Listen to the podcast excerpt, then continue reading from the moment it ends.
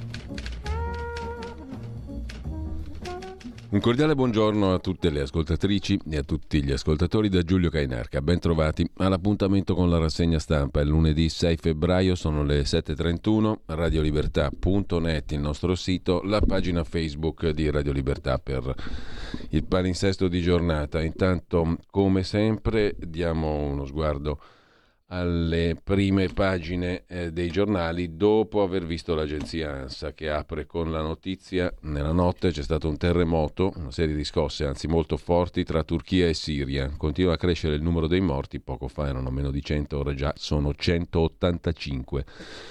Scossa di magnitudo 7.9 nella notte, una serie di altre scosse appunto molto forti, i feriti sono 700 in una zona di confine tra la Turchia e la Siria Aleppo, ripresa la circolazione dei treni nel sud Italia, che era stata momentaneamente sospesa a scopo cautelativo per l'allerta maremoto diramata a seguito del terremoto. E sempre dalla prima pagina dell'agenzia ANSA, poi l'attacco hacker in diversi paesi, colpiti decine di sistemi in Italia, oggi vertice a Palazzo Chigi, Telecom, Team, il down è rientrato, toccava il flusso dei dati dall'estero e poi il Papa, gente senza etica, strumentalizza la morte di Ratzinger, il mondo è in autodistruzione, sono pronto a incontrare Putin e Zelensky, non c'era nessun contrasto tra me e Papa Ratzinger, dice Papa Bergoglio, Messina Denaro in una chat impreca contro Falcone, l'esclusiva dell'ansa.it, che tanto esclusiva non è perché l'ha sentita tutti e dappertutto,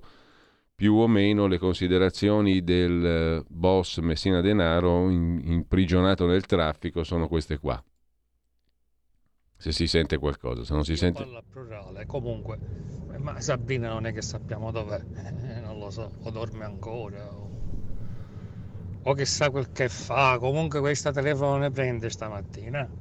E io qua bloccato con le quattro gomme a terra, cioè a terra nel senso non bucate, sull'asfalto, non si muove per le commemorazioni di sta minchia. Comunque, sentite questa. Porco mondo. E c'è Anna. Anna sarebbe la ragazza, la donna che sta assieme a mia madre. E ieri sera mi cerca ha trovato un, eh, un foglio scritto di mia madre, di pugno di mia madre, però non c'è messa la data quando l'ha scritta, mia madre non, non c'è con la testa, quindi non c'è, comunque non c'è messa questa data. E scriveva un sacco di cose, però cose sensate. Cioè vuol dire che quando ha scritto questo foglio di carta era lucida. Comunque il punto è che ad un tratto, alla fine, si rivolge a me dicendomi che quando sarà morta al suo funerale, ma che lo dice che, che, io muoio dopo di lei, lei non lo sa questo, ma lo so io. Quando sarà morta al suo funerale, vuole dietro il suo funerale la banda musicale che deve suonare, sempre un'unica, un unico motivo, la Jadesque Mars o la marcia, la marcia del Kaiser, quella che fanno a Vienna per il capodanno, quella finale, quella con il bazzo delle mani e tutte queste cose. E quindi ora vuole sta cosa, e quindi si deve fare perché le volontà delle persone si, si mantengono. Comunque, io ho voluto informare così, tanto magari vi fate una risata. Mia madre era così, un tipo estrosa, diciamo, nel suo, nei suoi modi di, di fare. Magari ho preso pure un po' da lei, non lo so. Comunque, qua mi sono rotti i coglioni di brutto. Ciao ciao, al momento. Ciao ciao, eh, mi sono rotto i coglioni di brutto. Ciao ciao. Questo qui sarebbe il boss dei boss, ehm, in preca per essere rimasto nel traffico per le celebrazioni del 23 maggio, le commemorazioni della strage di Capaci, Falcone, eccetera. Fatevi voi un'idea perché io me la so fatta comunque per conto mio ma non ho voglia di avvocati penalisti né, di nessun genere. Comunque lasciamo mm, questa fondamentale intercettazione per eh, andare a un'altra questione fondamentale. Amadeus, il conduttore del Sanremo, inizia questa settimana. Attenzione, Zielinski, oggi la risposta dell'ambasciatore. Le polemiche non mancano mai. Paoli e Vanoni non saranno insieme.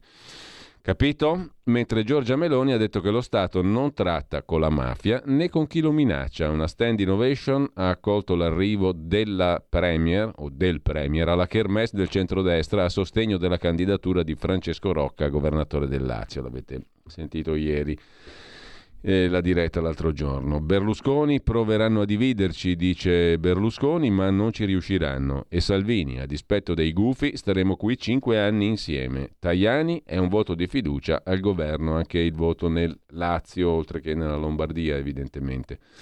Mentre sulla vicenda dell'amicizia fra il pubblico ministero, ex pubblico ministero Mignini, del caso dell'omicidio di Meredith Kercher a Perugia, sollecito Amanda Knox, e appunto Amanda Knox, l'amicizia tra l'ex magistrato dell'accusa e Amanda Knox eh, sulla questione l'ANSA registra l'opinione dell'altro protagonista della storia, sollecito che impugnerà in Cassazione, tra l'altro, la decisione della Corte d'Appello di Genova che ha nuovamente respinto la sua richiesta di risarcimento. Mignini e Knox sono amici, è una questione loro.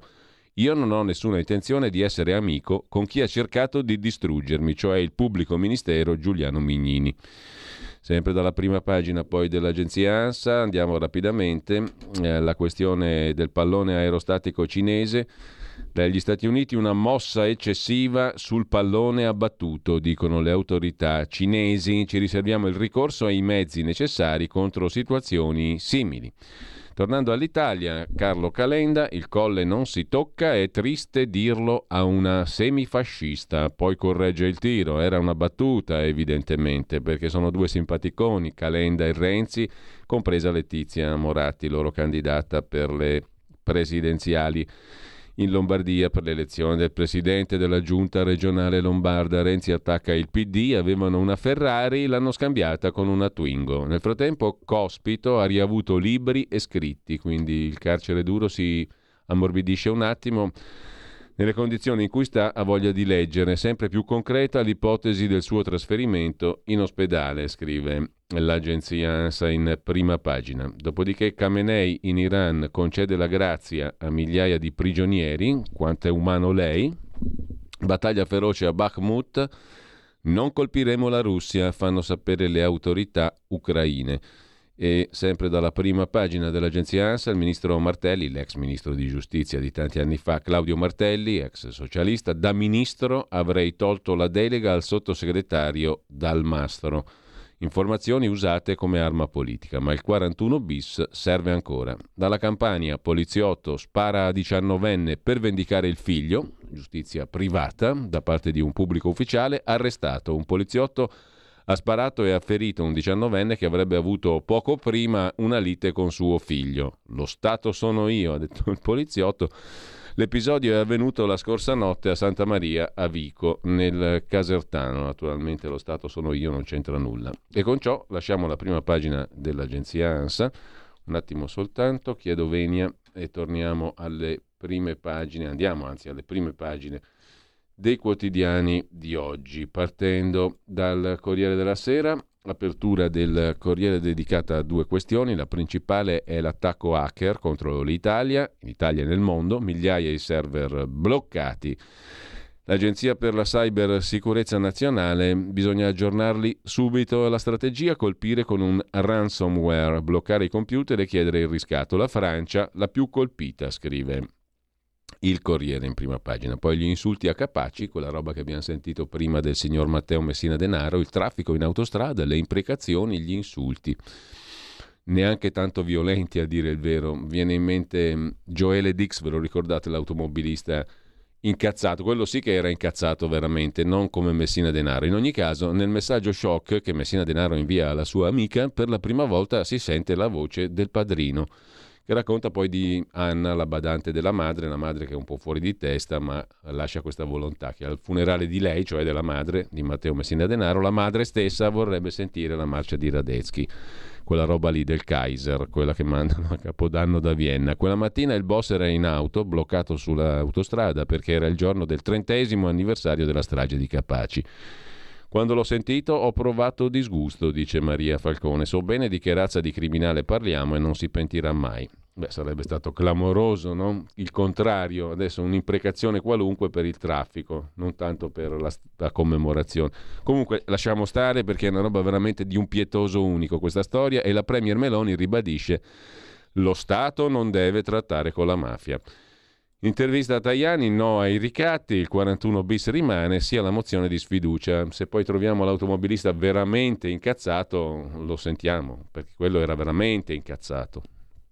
Dopo lunghi studi hanno capito che l'automobilista quando è in macchina non legge mica come ha imparato a scuola, dall'alto verso il basso. No, L'automobilista quando è in macchina, secondo loro, legge intanto che va. Una parola ogni 20-30 metri, che è anche un esercizio di memoria. Che cazzo c'era scritto 20 metri fa? Allora tu sei lì che vuoi Potete saccheggiare naturalmente YouTube con il mitico, il grande Joele Dix e l'automobilista incazzato che gli dà una distanza enorme al povero Messina Denaro, mentre sempre dalla prima pagina del Corriere della Sera, Papa Francesco, la scomparsa di Benedetto strumentalizzata da gente senza etica. Ti suonano le orecchie, Monsignor Ganswein? Anzi, Arcivescovo Ganswein, così Papa Francesco sul volo di ritorno dall'Africa. Sulla guerra in Ucraina il mondo rischia l'autodistruzione, fermiamoci in tempo. Sono pronto a incontrare i presidenti Putin e Zelensky la maxi amnistia annunciata in Iran dall'Ayatollah Khamenei e poi il data room di Milena Gabanelli sulla sanità. Chi può sceglie di pagare, gli altri aspettano più di 12 milioni di visite saltate durante la mitologica pandemia da Covid e 3 milioni di elettrocardiogrammi e si fa fatica a recuperare, anche se i fondi ci sono ma le strutture pubbliche restano in affanno e c'è carenza di medici, perciò chi può sceglie i privati.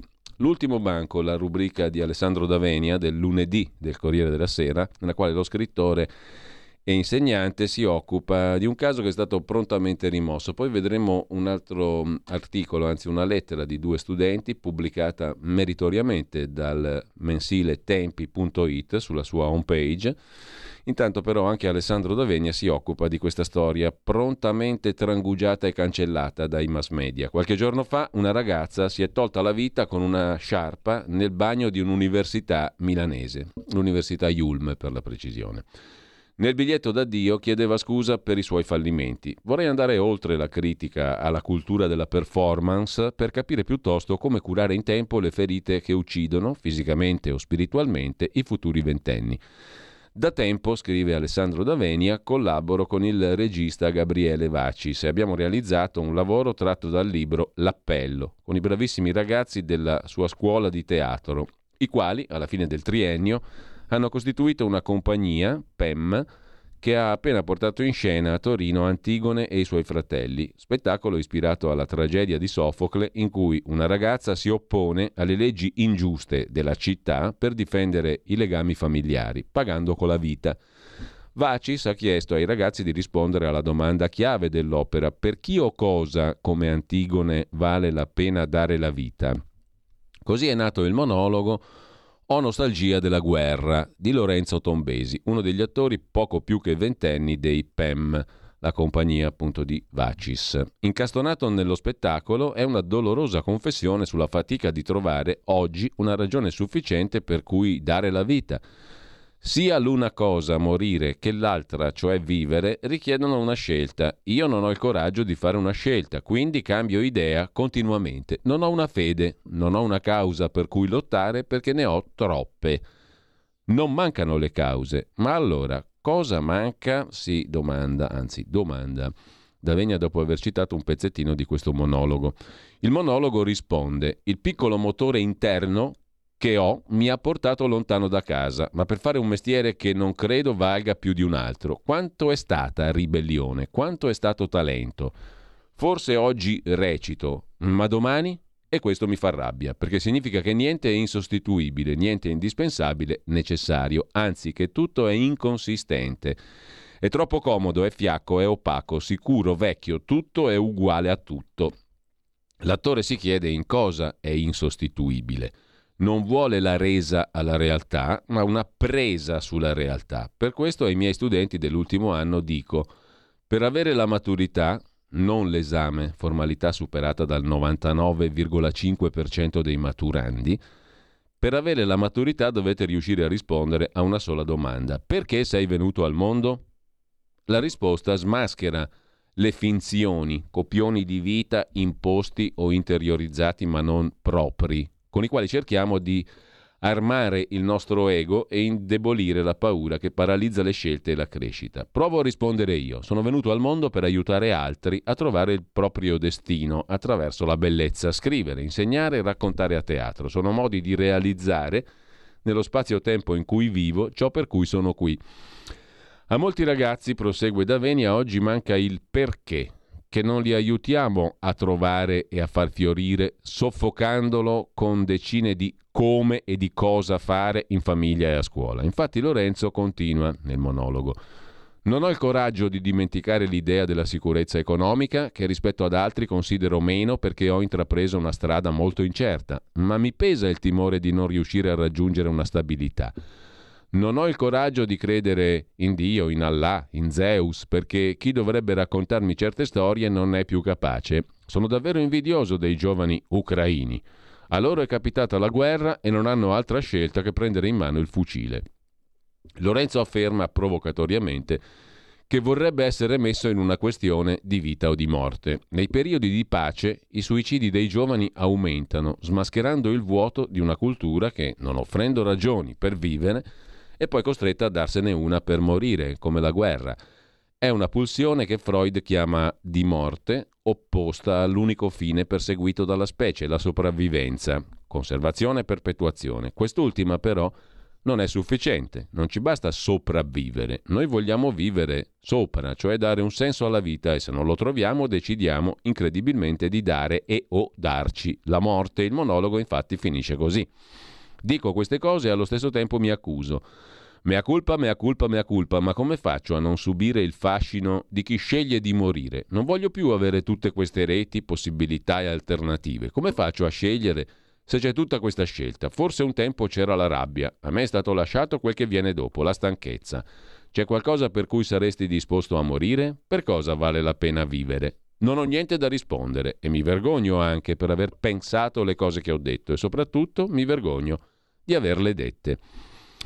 Troppe scelte, commenta Davenia, nessuna che valga la vita, la seduzione della morte e le ferite generazionali, stanchezza e vergogna, quelle che portano al suicidio una ventenne. Che fare? La risposta di Antigone è valida da quando fu pronunciata quasi 25 secoli fa.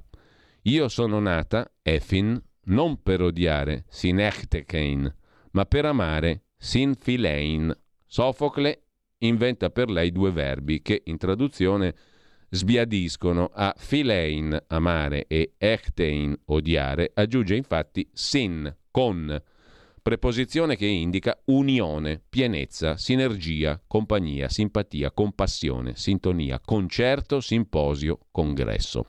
La giovane Antigone afferma che il suo destino, il verbo significa nacqui, venni al mondo, la mia natura, il suo destino è sin filein, con amare, tutto amare e non con odiare, tutto odiare, cioè creare legami, essere amate e amare e non catene, essere odiate e odiare, cioè guerra in ogni forma, tra singoli o popoli, di parole o fucili. L'odio infatti è capace di dare senso ed energia alla vita come ci riesce l'amore, ma con esiti opposti, autodistruttivi. Con amare qui si intende l'appartenere a qualcuno a tal punto da poter anche dare la vita per lui, come quando diciamo ti amo da morire, cioè voglio impegnarmi perché tu esista di più, costi quel che costi. Il sapere perché è venuto al mondo rende quindi Antigone capace di opporsi al potere e dare la vita per i fratelli non può tradire se stessa, smetterebbe di vivere da viva. Compito educativo, ieri come oggi, Resta quindi, argomenta ancora Alessandro D'Avegna, quello di far sentire ai ragazzi questa appartenenza a relazioni autentiche e stabili che consente poi loro di venire al mondo con coraggio, da infanti a fanti che vanno alla vita e non alla guerra. L'assenza di relazioni di appartenenza significative, legame profondo con la vita, impedisce di darla. Solo chi viene da poi può essere per. Se non sono incordata non avanzo e non conto per nessuno. Non sono insostituibile, sono uno slegato. Auguro allora a Lorenzo, in fondo aver creato i PEM grazie a un maestro come Vacis, non è già una risposta? E ai ventenni come lui, conclude Davenia, di non cedere alla seduzione della distruzione che manda a morire tanti giovani come i fratelli di Antigone che si sono dati la morte a vicenda pur di ottenere il potere, provando invece a vivere in queste domande. A chi appartengo e chi mi appartiene? Perché sono venuto al mondo? Cosa posso essere e fare solo io oggi per aumentare la vita in e attorno a me? Stanchezza e vergogna si intitola la rubrica di Alessandro D'Avegna di quest'oggi. Il messaggio agli studenti, la maturità sta nel saper rispondere a una sola domanda. Perché sei venuto al mondo? Auguro ai ventenni di non cedere alla seduzione della distruzione. Così sul Corriere della Sera di oggi. Intanto, già che ci siamo, vediamo anche la, uh, l'articolo che vi citavo prima su tempi.it. Il suicidio dell'universitaria e la domanda per chi vale la pena spendere la mia vita? La ragazza che si è suicidata in un bagno dello Yulm costringe a riflettere sul dramma della libertà umana e tempi.it pubblica, lo trovate in home page, la lettera di due studenti universitari di Milano. Una studentessa di 19 anni si è tolta la vita nel bagno dell'Università Yulm di Milano. Ha lasciato una lettera in cui definiva la sua vita un fallimento. E scrivono i due studenti universitari e pubblica in home page tempi.it. Mercoledì mattina in Yulm si è elevato un grido umano e drammatico. È il nostro grido, la nostra stessa insopprimibile domanda di senso, di amicizia, di verità, di giustizia, di fraternità.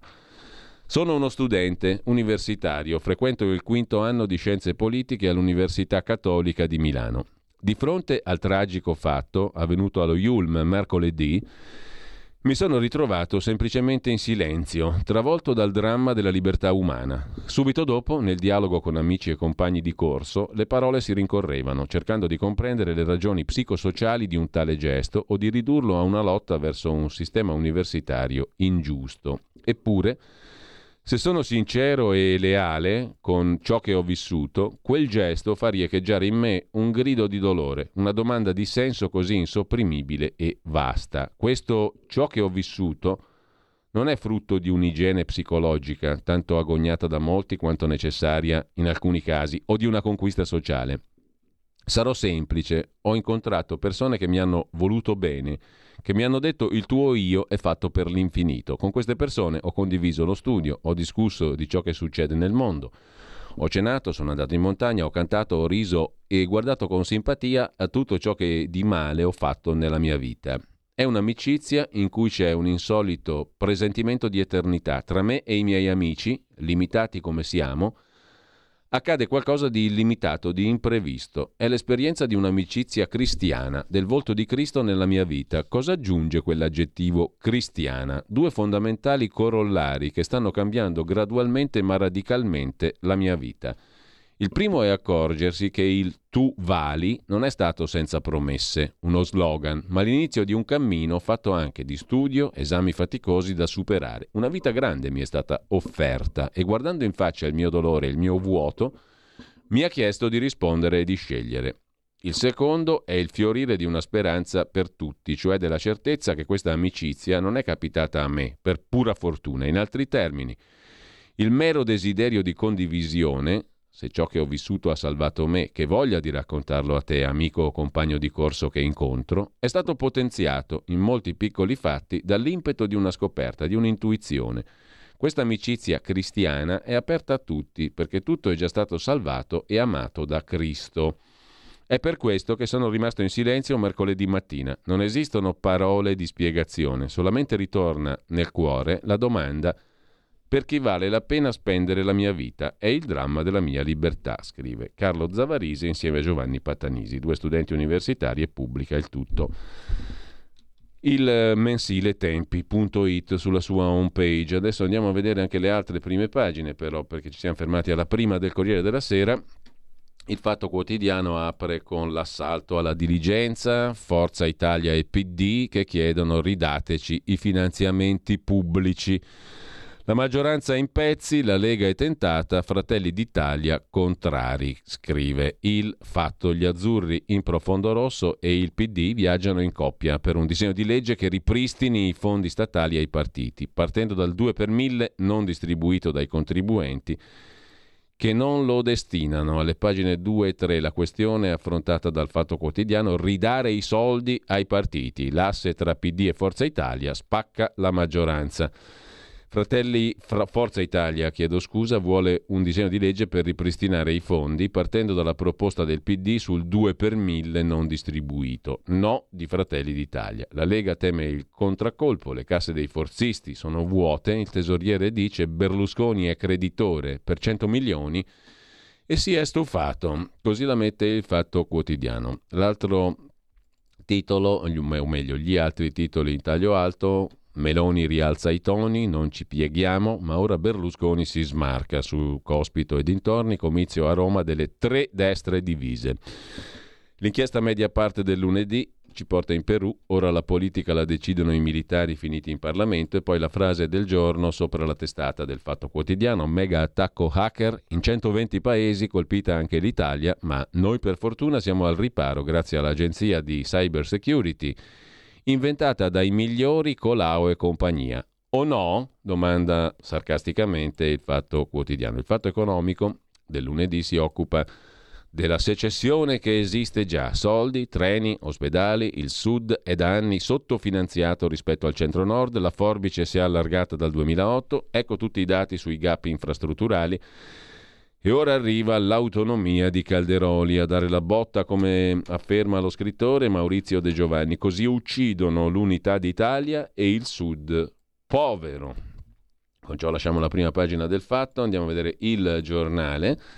Si imbrogliano tra di loro le primarie del PD, il voto nei circoli innesca uno scambio di accuse sulle tessere gonfiate, Schlein flop a Mirafiori, il PD è sempre più radical chic. In taglio alto il mondo sotto attacco, hacker, server a rischio, emergenza cybersicurezza, L'allarme partito dalla Francia. Un attacco hacker ha colpito in simultanea 120 paesi del mondo, compromettendo migliaia di server. È stato il Computer Security Incident Response Team Italia dell'Agenzia per la Cybersicurezza Nazionale, che nome lungo, a rilevarlo.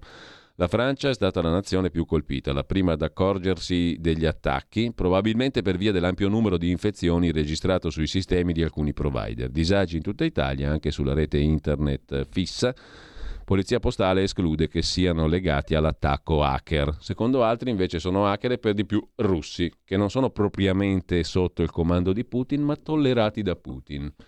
Se gli anziani sono gli unici a poter essere discriminati dai social a Sanremo, scrive Paolo Giordano, che raccoglie un florileggio di insulti agli anziani su internet, sui social, dove c'è di tutto. A proposito di social, gli insopportabili la rubrica di Luigi Mascheroni oggi si occupa di Chiara Ferragni, la super manager del nulla che non è capace di fare niente per cui è ottima per Sanremo, che si è presa tutto, Rai compresa. 35 anni a Chiara Ferragni. Cospito molla i boss mafiosi, poi lo vediamo, parla l'avvocato dell'anarchico Flavio Rossi Albertini, Avvocato di Cospito, chiuso in carcere ad opera, spiega a Luca Fazzo sul giornale la linea del suo assistito. Non so più come dirlo, mi sembra che si faccia apposta a non capirmi.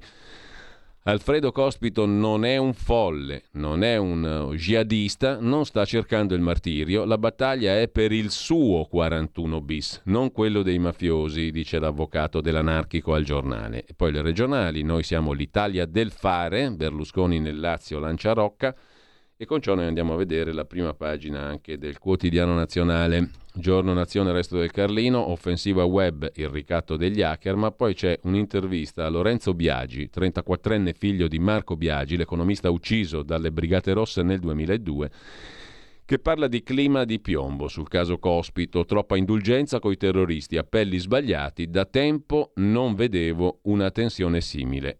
Il giorno invece ci racconta di Milano, la nostra vita nella metropoli sempre più inquinata. Ma a pagina 3, dicevamo, c'è l'intervista di Valerio Baroncini al figlio del professor Marco Biagi, che fu ucciso dalle nuove Brigate Rosse sotto casa a Bologna nel 2002.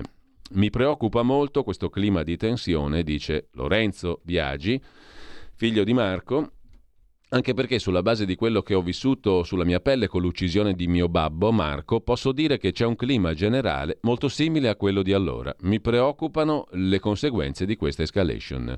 Quasi 21 anni fa a Bologna, Lorenzo aspettava da una finestra di casa il papà, gius lavorista, consulente del governo. Come tutti i bambini tornati da una gita con la scuola aveva un mondo da raccontare. All'improvviso il rumore dei proiettili delle nuove brigate rosse, una bici a terra sotto i portici, la morte di Marco Biagi, suo papà.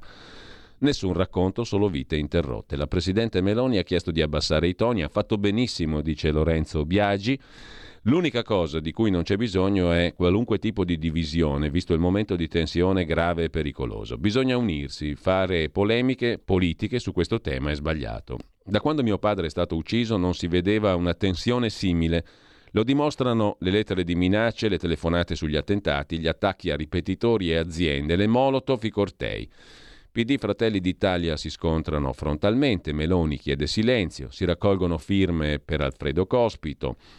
Fra questi si trovano rappresentanti delle istituzioni e personaggi noti. Sul 41 bis, afferma Lorenzo Biagi, si sono già espresse alcune corti e questo è un tema. Purtroppo ho sentito alcuni di questi firmatari in tv dire che non siamo mica negli anni di piombo, è tutta un'altra cosa. Beh, mi sento di dire che non è vero per due motivi. Primo, e i firmatari dovrebbero saperlo, è che ci sono collegamenti molto fitti tra mondo anarchico e eversivo terrorista. È stato dimostrato attraverso intercettazioni, in particolare a Bologna. Bisogna stare attenti, altrimenti si sminuisce quello che sta compiendo il mondo anarchico. Poi ho un'altra domanda. Gambizzare una persona, piazzare due bombe che solo per caso non provocano una strage, è davvero meno grave di un omicidio?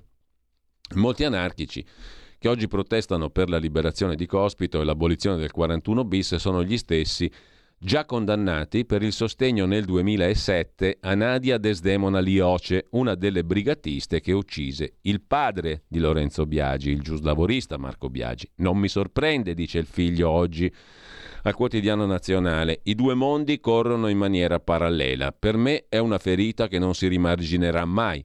Il pericolo eversivo in Italia non è mai venuto meno dalla fine degli anni 70. Il terrorismo non è stato sconfitto completamente. Mi auguro, con ciò che è successo a mio padre, che non ci siano più persone che devono morire a causa di questo clima, dettato anche da crisi economiche, sociali, globali. Ecco perché l'attenzione più che mai va tenuta alta. Iniziano a vedersi collegamenti fra i mondi studenteschi e gli anarchici. È molto pericoloso, afferma Lorenzo Biagi, figlio di Marco, ucciso nel 2002. È, una, è un attimo cavalcare certe ideologie mentre il paese soffre nel malcontento. Bisogna impedire che gli anarchici abbraccino i collettivi studenteschi. Per questo è importante coltivare la memoria. Lo stiamo facendo con la pagina Facebook Mio babbo Marco Biagi. Esempi di vita positiva di servitori dello Stato possono dare un'immagine di speranza a questo paese. Abbassare i toni non significa non sottovalutare stare più che in allerta. Ho avuto modo di parlare con una persona che aveva condotto le indagini sui terroristi che hanno ucciso mio babbo e lui stesso parlando di questo clima mi ha detto che si può fare di più, sempre di più. Pensiamo di fare abbastanza per ricordare e condannare, ma non è mai abbastanza. Lei ha perso suo padre, dice Valerio Baroncini che lo intervista al figlio di Marco Biagi, Lorenzo. Come lei molte vittime di terrorismo, eppure a volte non ha la sensazione che il dibattito tuteli o giustifichi più i carnefici che le vittime? In tutti questi giorni, risponde Lorenzo Biagi, non ho letto da nessuna parte una parola, neanche una, di sostegno o vicinanza nei confronti del dirigente gambizzato da Cospito. E il perché non lo so, ma è una negligenza molto grave. Spesso in tv o a presentazioni di libri sono chiamati ex terroristi o antagonisti. Non sarebbe più importante ascoltare le vittime, i loro familiari? Questo mi lascia senza parole. Il fatto che molto di questo rigurgito anarchico scaturisca da Bologna Nemmeno questo mi sorprende, afferma Lorenzo Biagi. Ricordo che è la città in cui pochi mesi fa un gruppo, i P38, indagati e ora sciolti, ha suonato inneggiando alle Brigate Rosse, dice Lorenzo Biagi al quotidiano nazionale. Che lasciamo per andare a dare un'occhiata anche al mattino, caso Cospito lo Stato non tratta, le parole di Giorgia Meloni e poi dai programmi ai contratti il caos dell'autonomia, il focus sulla scuola, stipendi diversi ai professori, programmi spezzatino, si teme la fuga dei docenti al nord dove la retribuzione sarà più alta L'allarme dei sindacati, i compensi vanno adeguati e c'è anche il nodo della didattica differenziata per storia e italiano. I presidi chiedono piani di studio omogenei. Il governatore della campagna De Luca torna all'attacco, i patrioti spaccano l'Italia, naturalmente con l'autonomia. L'autonomia scolastica però è fatta salva da tutte le devoluzioni possibili, mentre dal mattino passiamo al tempo di Roma. Il tempo apre con il centrodestra che non si ferma verso il voto, big uniti a Roma per replicare il successo nazionale anche alle regionali del Lazio. Il governo piace all'estero, The Times elegge Meloni miglior leader dell'Unione Europea. Il Sunday Times ha eletto Giorgia Meloni leader più popolare dell'Unione Europea, scrive. Il tempo, l'appello di Bonaccini a Conte e Renzi, le alleanze sono decisive per tornare a vincere e poi i messaggi nel cellulare, l'audio shock su Falcone del boss Messina Denaro che abbiamo visto prima, ma poi c'è anche a centropagina un'altra questione, la cultura italiana è in mani straniere. Tutti i nostri grandi musei hanno direttori provenienti dall'estero, le principali istituzioni culturali d'Italia dai musei agli enti musicali sono dirette da professionisti non italiani. Nessuna specifica contrarietà rispetto ai direttori stranieri, scrive il Tempo, ma è utile una riflessione sulla nostra capacità di esprimere eccellenze italiane, considerata anche l'alta qualità della nostra formazione dedicata al settore, scrive il quotidiano romano di Angelucci. Lasciamo il tempo, andiamo a Repubblica. Qui c'è una, un titolo, una roba forte. Berlusconi si smarca. Altro che tutti uniti, divisioni nella maggioranza, scrive Repubblica. Meloni sprona gli alleati a rimanere uniti su elezioni e giustizia, ma Silvio Berlusconi dice, avrebbe detto, forse è stato udito aver forse detto, Temo la svolta a destra. Voterei Letizia Moratti, non Attilio Fontana in Lombardia. La fantapolitica di Repubblica fa titolo d'apertura stamattina. Bonaccini, il 41 bis non è in discussione, la Premier è debole e arrogante, i suoi fedelissimi devono dimettersi. E poi aiuti di Stato, i ministri francese e tedesco negli Stati Uniti senza l'Italia. L'autonomia nel voto regionale la interpreta e la commenta il sociologo Ilvo Diamanti.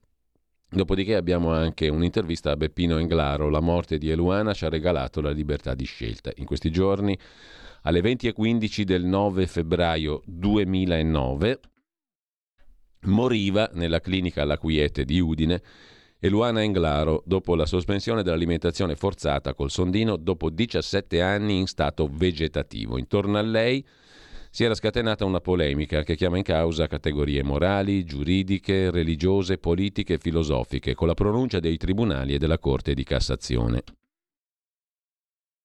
che infine aveva riconosciuto le ragioni portate avanti da Beppino Inglaro, il papà di Eluana, nella sua battaglia per il riconoscimento delle convinzioni espresse da sua figlia quando era, quando era consapevole, lucida, in nome della libertà di scegliere nei casi estremi che la morte avvenga.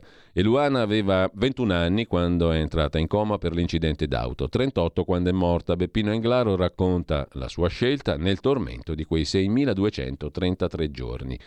La morte di Eluana ci ha regalato la libertà di scelta, dice Beppino Englaro a Ezio Mauro. Mentre la foto di prima pagina di Repubblica si occupa della pista da sci che c'è in piena città di Kiev, sciare nel centro di Kiev per scordare le bombe, racconta Paolo Brera. Sulla pista da sci a Kiev si cerca di vivere una parvenza di normalità a quasi un anno dall'invasione russa. Infine vi segnalo il pezzo di Stefano Bartezzaghi nella pagina di cultura 26 27 di Repubblica, Verità e giornali, l'ultima lezione di Umberto Eco del decennio dalla propria scomparsa, che nelle sue disposizioni testamentarie Umberto Eco ha stabilito dovesse passare prima che gli fossero dedicati convegni e altre iniziative scientifiche, più di due terzi saranno già trascorsi il prossimo 19 febbraio. L'ultima lezione di Umberto Eco su Verità e Giornali, nelle pagine di Cultura di Repubblica, se facciamo in tempo poi la vediamo più in dettaglio, intanto da Repubblica andiamo alla stampa di Torino, la consorella. Agnelli Elkan, attacco hacker, l'ombra dei russi. Eccola qua, cyber assalto globale, colpiti migliaia di server, allarme per ospedali e università, in tilt la rete team. Da Mosca, inviata sul web una lista di obiettivi da colpire in tutto l'Occidente. L'avviso due giorni fa da Parigi. Un allarme mai visto prima, in corso un attacco informatico mondiale, gli obiettivi sono tutti occidentali, gli addetti ai lavori sanno che quattro giorni fa da Mosca era stata diramata una lista di potenziali obiettivi, una kill list. Per la politica italiana Giorgia Meloni dice vogliono buttarmi giù, gelo di Tajani, Forza Italia non ha mai alzato i toni. Dopodiché abbiamo ancora in prima pagina sulla stampa l'inchiesta di Valentina Petrini sui dannati degli sfratti che fanno causa all'Italia. Ora ci salvi l'ONU. La prima notte dopo lo sfratto, Carlo e Loretta hanno dormito sul pianerottolo. Attaccati alla porta di casa, Giuliana invece in macchina. Sua madre anziana non autosufficiente, uscita di casa in barella, ha trovato un letto grazie ad amici. Gli sfrattati fanno causa all'Italia, alle Nazioni Unite, presso le Nazioni Unite. Il cimitero di Moby Dick, la foto di prima pagina è abbastanza abbastanza emotivamente rilevante, si vedono due capodogli spiaggiati, negli Stati Uniti decine di balene spiaggiate, gli impianti eolici sotto accusa, ma anche i rumori dei motori delle navi. Cosa fa più paura, una balenottera o un impianto eolico? Chi dobbiamo difendere? Sempre più statunitensi si stanno ponendo il quesito, scrive la stampa in prima pagina. Il sondaggio di Alessandra Ghisleri il 41% degli italiani è convinto che il carcere duro 41 bis sia una legge giusta da mantenere così com'è. Il pensiero è politicamente trasversale nei partiti che sostengono la maggioranza da Forza Italia a Fratelli d'Italia fino alla Lega, 32%, che si dividono tra questa opzione e la possibilità di inasprire il provvedimento ed estenderlo ad altri reati. Su queste due posizioni si, alle- si allineano anche gli elettori del movimento 5 Stelle, il 43% e passa ritiene il 41 bis corretto, giusto così, il 31,2 desidererebbe, desidererebbe renderlo più duro. Per i sostenitori del Partito Democratico il 41 bis è giusto così al 42%, ma nell'area delle opposizioni emerge anche uno spiraglio che riguarda la possibilità di limitare il carcere duro solo ai detenuti considerati agli atti più pericolosi. Così la stampa riassume in prima pagina il sondaggio di Alessandra Ghisleri. Il caso Donzelli spacca gli elettori, due italiani su tre difendono il 41 bis, il 42% ritiene grave la visita dei parlamentari del PD a Cospito in carcere, il 44% critica la diffusione di informazioni riservate e gli attacchi alla sinistra. Così, così la, sondaggista Ghisleri. Eh, il Papa l'abbiamo già visto e il pallone spia che ha ucciso la diplomazia tra Stati Uniti e Cina. Dopodiché andiamo a vedere la prima pagina della verità. La verità apre con eh, una esclusiva firmata da Giacomo Amadori e commentata dal direttore Belpietro. Ecco i documenti completi su Cospito sapevano di favorire il terrorista i deputati del PD devono dimettersi loro. All'onorevole Lai, l'anarchico aveva confidato a novembre il suo piano anti-41 bis, che prevedeva la saldatura con mafiosi, jihadisti, brigatisti rossi e necessitava di grande risonanza. Il 13 gennaio il Democratico è tornato a trovarlo con Orlando Serracchiani e Verini. Missione compiuta, scrive e commenta Maurizio Belpietro. È più grave aver rivelato una relazione riservata ma non secretata o aver contribuito in maniera anche inconsapevole a una manovra che fa il gioco dei terroristi? Io di fronte alle due responsabilità non avrei dubbi, scrive Belpietro. Che dei parlamentari della Repubblica abbiano dato involontariamente un contributo alla lotta di mafiosi e anarchici è gravissimo, soprattutto se della delegazione che ha prestato il fianco alle manovre di criminali detenuti al 41 bis faceva parte un ex ministro della giustizia. Enrico Letta vorrebbe concludere la disastrosa esperienza alla guida del PD intestandosi la richiesta di dimissioni di Giovanni Donzelli, il parlamentare di Fratelli d'Italia, che si è chiesto se gli onorevoli del PD che andarono in, vita, in visita a Cospito stiano con lo Stato o coi terroristi. In realtà, più si analizza la vicenda dei contatti fra parlamentari PD e l'anarcoterrorista in sciopero della fame, più risulta evidente che a dimettersi dovrebbero essere i deputati del PD. Sono complici o non capiscono. Gli, eno- gli onorevoli PD devono dimettersi. Come spiegano i deputati PD le loro visite in carcere, anche ripetute, a un anarco-insurrezionalista che segue un preciso piano contro lo Stato? Se lo condividono è gravissimo. Se non se ne sono resi conto è pure peggio, scrive Maurizio Belpietro, Giacomo Amadori è l'autore dell'articolo sugli utili idioti dell'eversione. Nuove carte contro Cospito. Oltre ai carcerati mafiosi, fa squadra con brigatisti rossi e jihadisti. I documenti della sua vita carceraria. Disse all'onorevole Lai che anche gli islamisti sono con lui e che aveva bisogno di risonanza. Il mio sciopero, il più falso della storia dice lo stesso Cospito. Di Lenardo, brigatista della colonna veneta, celebre per aver sequestrato il generale Dozier, gli ha telegrafato: Caro Alfredo, un abbraccio. Il comandante del gruppo operativo mobile dice un detenuto carismatico, astuto e opportunista. Col giusto megafono ha generato una mobilitazione. Con il suo digiuno per lo smantellamento del 41 bis e dell'ergastolo ostativo, Cospito sta realizzando una saldatura non solo con la criminalità organizzata, ma anche con i residui delle vecchie brigate rosse e con l'eversione jihadista, scrive La Verità. Segue il lungo articolo di ricostruzione a pagina 2 di Giacomo Amadori. Vediamo però anche gli altri titoli dalla prima pagina della Verità. A Sanremo in onda il gender pacchiano e commerciale, scrive Francesco Borgonovo. A centro pagina uno studio sui vaccini. L'Istituto Superiore di Sanità ha fatto autogol, dice il professor Marco Cosentino, farmacologo, revisore di una ricerca sul rapporto rischi-benefici disconosciuta dall'Istituto Superiore di Sanità Laura della Pasqua si occupa della truffa dei medicinali venduti online, uno su due è contraffatto, dilaga sul web il mercato nero dei farmaci, in vendita dovrebbero esserci solo quelli da banco su siti autorizzati dalle regioni e invece si trova di tutto. Steroidi, medicinali salvavita, pillole per la virilità, un business enorme che rende più della cocaina e con molti meno rischi. Secondo l'AIFA, l'Agenzia Italiana del Farmaco, la, met- la metà di questi farmaci è contraffatta. Per Federfarma gli affari sono aumentati con il Covid.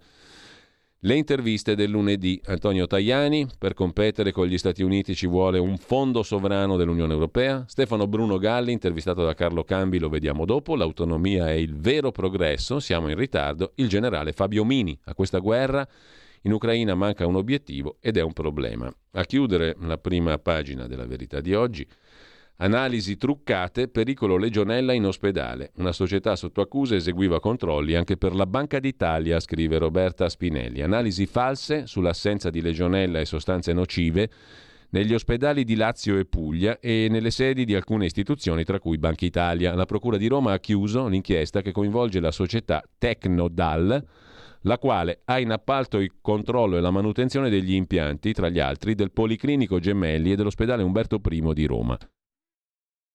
Il sospetto, avvalorato da testimonianze di ex dipendenti e riscontri in software informatici programmati per alterare i dati, è che la ditta intendesse risparmiare sulle manutenzioni e i pezzi di ricambio pagati in anticipo dai committenti.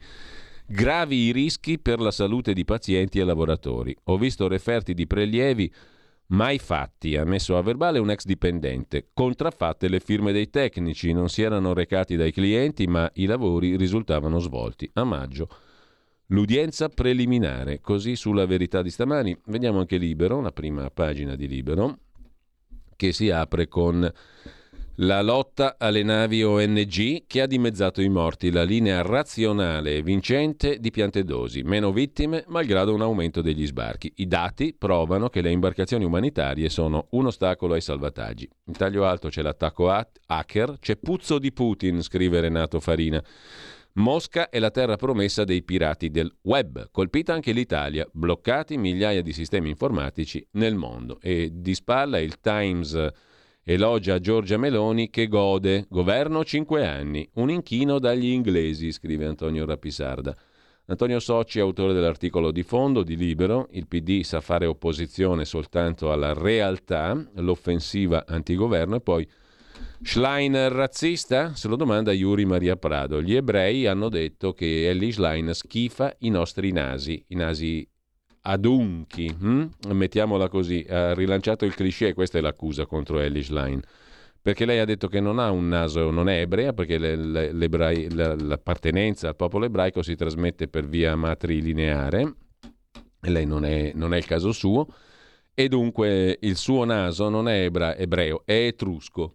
Con ciò, le hanno detto gli ebrei, stai rilanciando appunto gli stereotipi del naso adunco degli ebrei.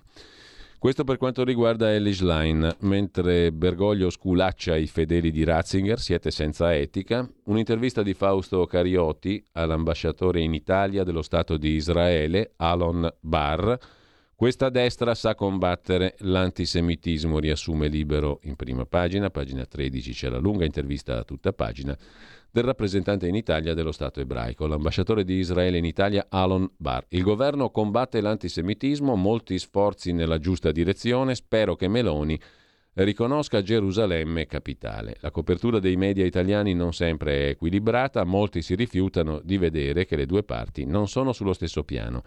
I paesi occidentali esercitino una forte pressione sul regime in Iran affinché cambi posizione sui diritti umani e sugli aiuti al terrorismo. Per quanto riguarda a proposito di ebrei la cosa dell'Ashline, Yuri Maria Prado la mette così. La realtà è che questa qui è una scappata di casa di lusso. Solo una scappata di casa può venirsene fuori con la mastodontica stupidaggine adoperata da Ellie Schlein per rispondere a qualche troll antisemita che indugiava sulle fattezze del suo naso.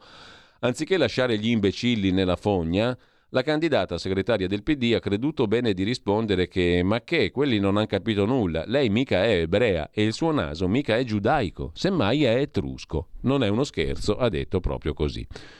Ruth Dureghello, la presidente della comunità ebraica di Roma, ha commentato se per rispondere a un deprecabile attacco confermi lo stereotipo su cui si fonda, non sei di grande aiuto contro l'antisemitismo. Detto ciò, tornando alla prima pagina di Libero c'è da segnalare anche l'intervista di Pietro Senaldi al ministro della Salute Schillaci. Aiuti nelle scuole ai ragazzi spezzati dal lockdown. Titola Libero in prima pagina. Pagina 14 c'è l'intervista al ministro Schillaci a tutta pagina.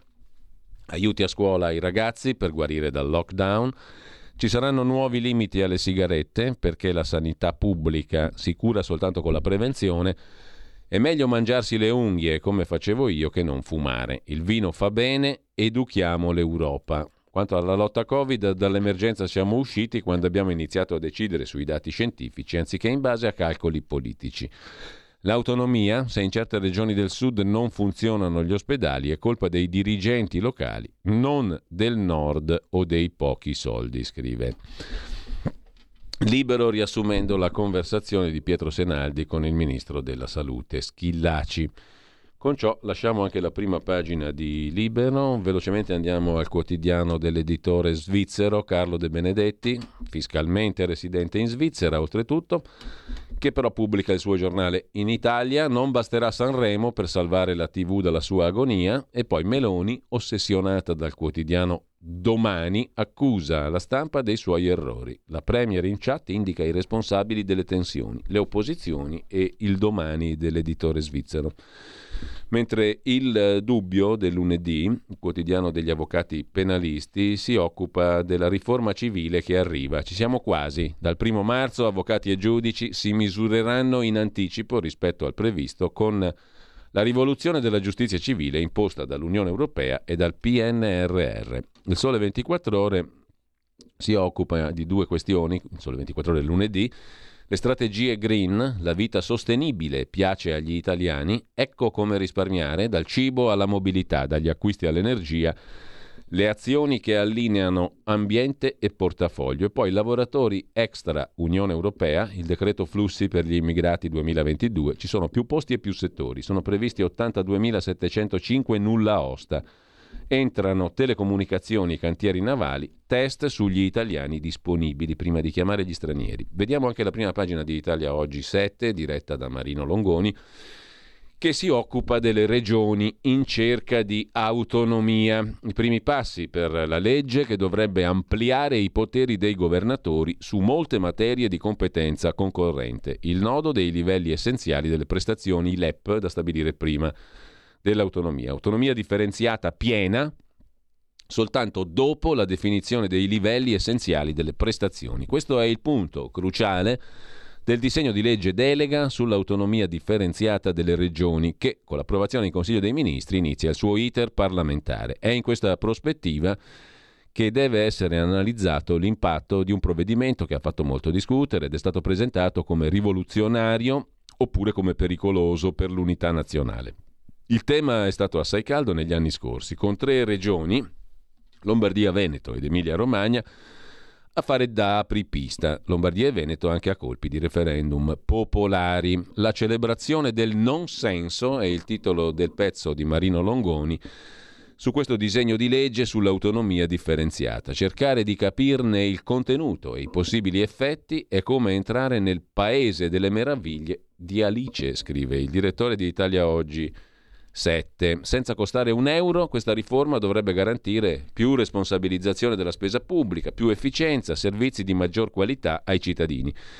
Dimenticando che l'istituzione delle regioni è stata storicamente una delle cause che ha fatto esplodere il debito pubblico e ha complicato non poco l'assetto normativo e istituzionale del Paese. Basti pensare che i conflitti fra Stato e regioni sono il tema principale delle cause che finiscono davanti alla Corte Costituzionale. Chi si oppone sostiene che l'effetto principale invece di questa riforma sarebbe quello di spaccare il Paese. È una celebrazione del non senso e cercare di capire il contenuto e gli effetti del disegno di legge sull'autonomia differenziata è come entrare nel mondo delle favole, anzi nel mondo di Alice nel Paese delle Meraviglie.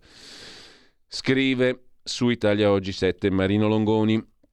Dopodiché adesso vediamo gli articoli principali della giornata di oggi, diamo un'occhiata rapida subito dopo una piccola pausa musicale e una breve, brevissima pausa ulteriore. Tra poco, tra poco vediamo un po' gli articoli principali, vi segnalo intanto però che oggi è una giornata importante, è una giornata mondiale contro le mutilazioni genitali femminili. Lo ricorda per esempio Repubblica, sebbene a pagina 20, la rinascita di Amina e altre 2000 ragazze operate in Italia dopo l'infibulazione. Il caso di una bimba che ha subito la pratica in Somalia. 20 minuti in bagno per fare la pipì, scrive Federica Angeli. Fatima, giovane egiziana, ha accettato l'intervento chirurgico riparatore, ma solo dopo il via libera della suocera raggiunta ad Asiut. Sono 200 milioni le vittime nel mondo non è poca roba, anzi tutt'altro. 4 milioni le bambine a rischio di mutilazioni genitali ogni anno nel mondo.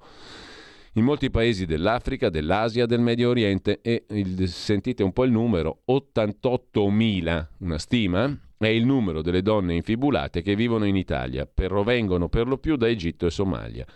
Sono circa 2.000 su 88.000 le mutilate sottoposte in Italia a operazioni rigenerative. Amina, 8 anni, racconta Federica Angeli, su Repubblica è stata punita dalla sua ignara maestra con due note sul registro accompagnate dalle risate dei compagni prima di scoprire che il suo corpo, mutilato, poteva essere curato. La piccola, nata in Somalia, dove ha subito l'infibulazione, ora residente in una città del nord Italia, quando andava in bagno per urinare impiegava 20 minuti. Un tempo normale per chi completamente cucita deve fare pipì goccia dopo goccia.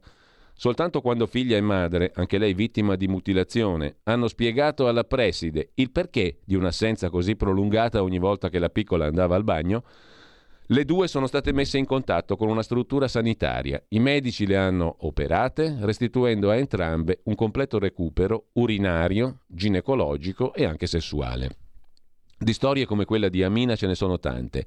88.000 sono le donne che vivono in Italia che hanno subito questa pratica. I dati dell'Università Bicocca di Milano sono una stima e di queste soltanto in 2.000 sono state operate, soprattutto donne in stato di gravidanza colte dal panico su come poter partorire e che si sono rivolte quindi agli ospedali.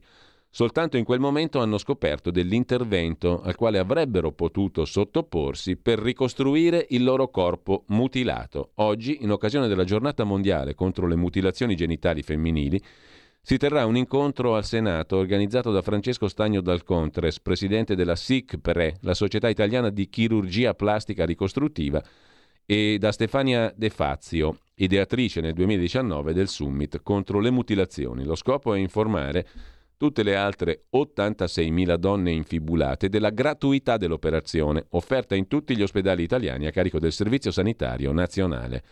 Così ricorda Repubblica. A prevederlo la legge cosiddetta Bonino, la numero 7 del 2006, anche se all'epoca come capo equip non era contemplata la figura del chirurgo plastico, ma quella del ginecologo. In ogni caso, c'è una legge che consente questa operazione gratuitamente in tutti gli ospedali italiani per ricostruire la normalità di donne mutilate genitalmente.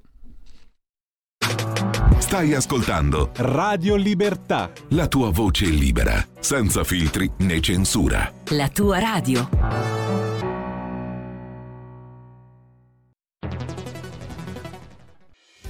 Quotidiano di Sicilia, il quotidiano d'Italia, l'informazione che ribalta i luoghi comuni, una vera visione dei fatti, l'Italia vista da sud.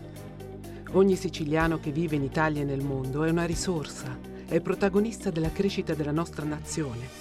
Dai forza alla crescita della nostra isola, abbonandoti al QDS digitale più archivio a soli 99 euro annui. Quotidiano di Sicilia, il quotidiano d'Italia una scelta di valore.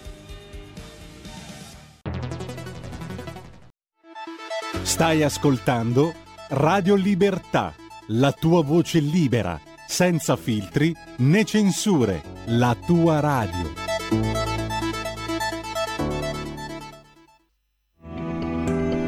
Il meteo.it presenta le previsioni del giorno. L'anticiclone delle Azzorre tende a spostarsi in maniera anomala verso nord e lascia spazio all'ingresso di Nicola, nocciolo di aria fredda. Al mattino rovesci frequenti su gran parte del centro e fino alla campagna settentrionale, nevosi a quote collinari.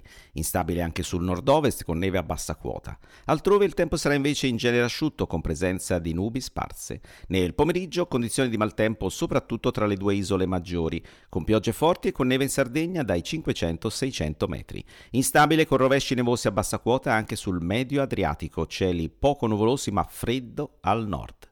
Per ora è tutto da ilmeteo.it dove il fa la differenza anche nella nostra app. Una buona giornata da Lorenzo Tedici. Avete ascoltato le previsioni del giorno.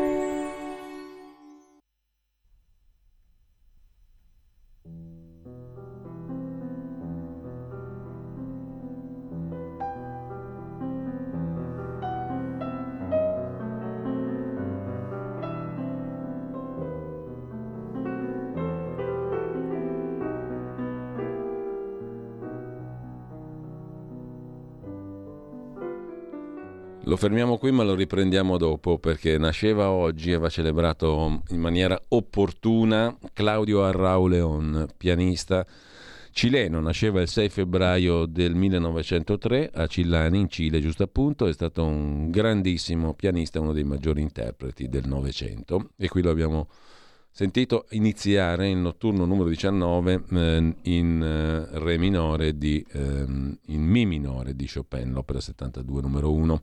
Ci torneremo sopra perché mh, Arrau è stato uno dei grandi della tastiera del secolo scorso, appunto del Novecento. Intanto torniamo però agli articoli principali di oggi, ve li cito rapidamente, poi ci soffermiamo eventualmente su alcuni di loro. Intanto il Partito Democratico sembra aver scoperto la questione salariale. Non si vive con 750 euro al mese e la sinistra fa mea culpa sui salari, scrive Repubblica. Anche Maiorino ha detto che ieri su Repubblica ha parlato un'ingegnera ventottenne a cui è stato offerto uno stipendio da 750 euro che lei ha rifiutato. L'ingegnera ha ragione, ha detto Maiorino. È stato un errore, dicono dal PD, abolire l'articolo 18. Mm. Si scopre che il salario è, una, è un problema. Continuare a tagliare i salari per fare concorrenza, come diceva qualcuno, vero? A cui non piaceva l'euro, continuare a tagliare i salari per rimanere in pista nella moneta unica non è proprio il massimo. Però se lo dicevano tanti anni fa qualcuno, se qualcuno lo diceva tanti anni fa era un leghista idiota, adesso invece il PD riscopre la questione salariale senza però mettere insieme tutti i tasselli del quadro. Intanto, per quanto concerne l'autonomia, vi segnalo su tempi.it il commento di Lorenzo Castellani. Questa riforma, adesso ci arriviamo, questa riforma dell'autonomia è un compromesso al ribasso fino a che non si arriverà a cambiare la Costituzione e oggi le condizioni non ci sono, cambierà poco. La riforma attuale ha due debolezze, i LEP, i livelli essenziali delle prestazioni che vanno prima definiti, e mm, quello sarà il campo delle 100 pertiche nel quale si perderà un'infinità di tempo e il PNRR, cioè i condizionamenti europei. Sullo scenario dell'autonomia si sofferma anche la professoressa Lorenza Violini sul sussidiario.net anche la professoressa Violini si occupa del fatto che bisogna mm, metterla dentro un quadro più ampio. Serve una riforma dello Stato. Attuare il regionalismo richiede di valutare con attenzione gli effetti sulla finanza pubblica. Occorre cambiare buona parte della nostra amministrazione centrale. Se facciamo in tempo lo, lo, citiamo più in dettaglio questo pezzo che comunque trovate in home page su ilsussidiario.net, il pezzo di Lorenza Violini.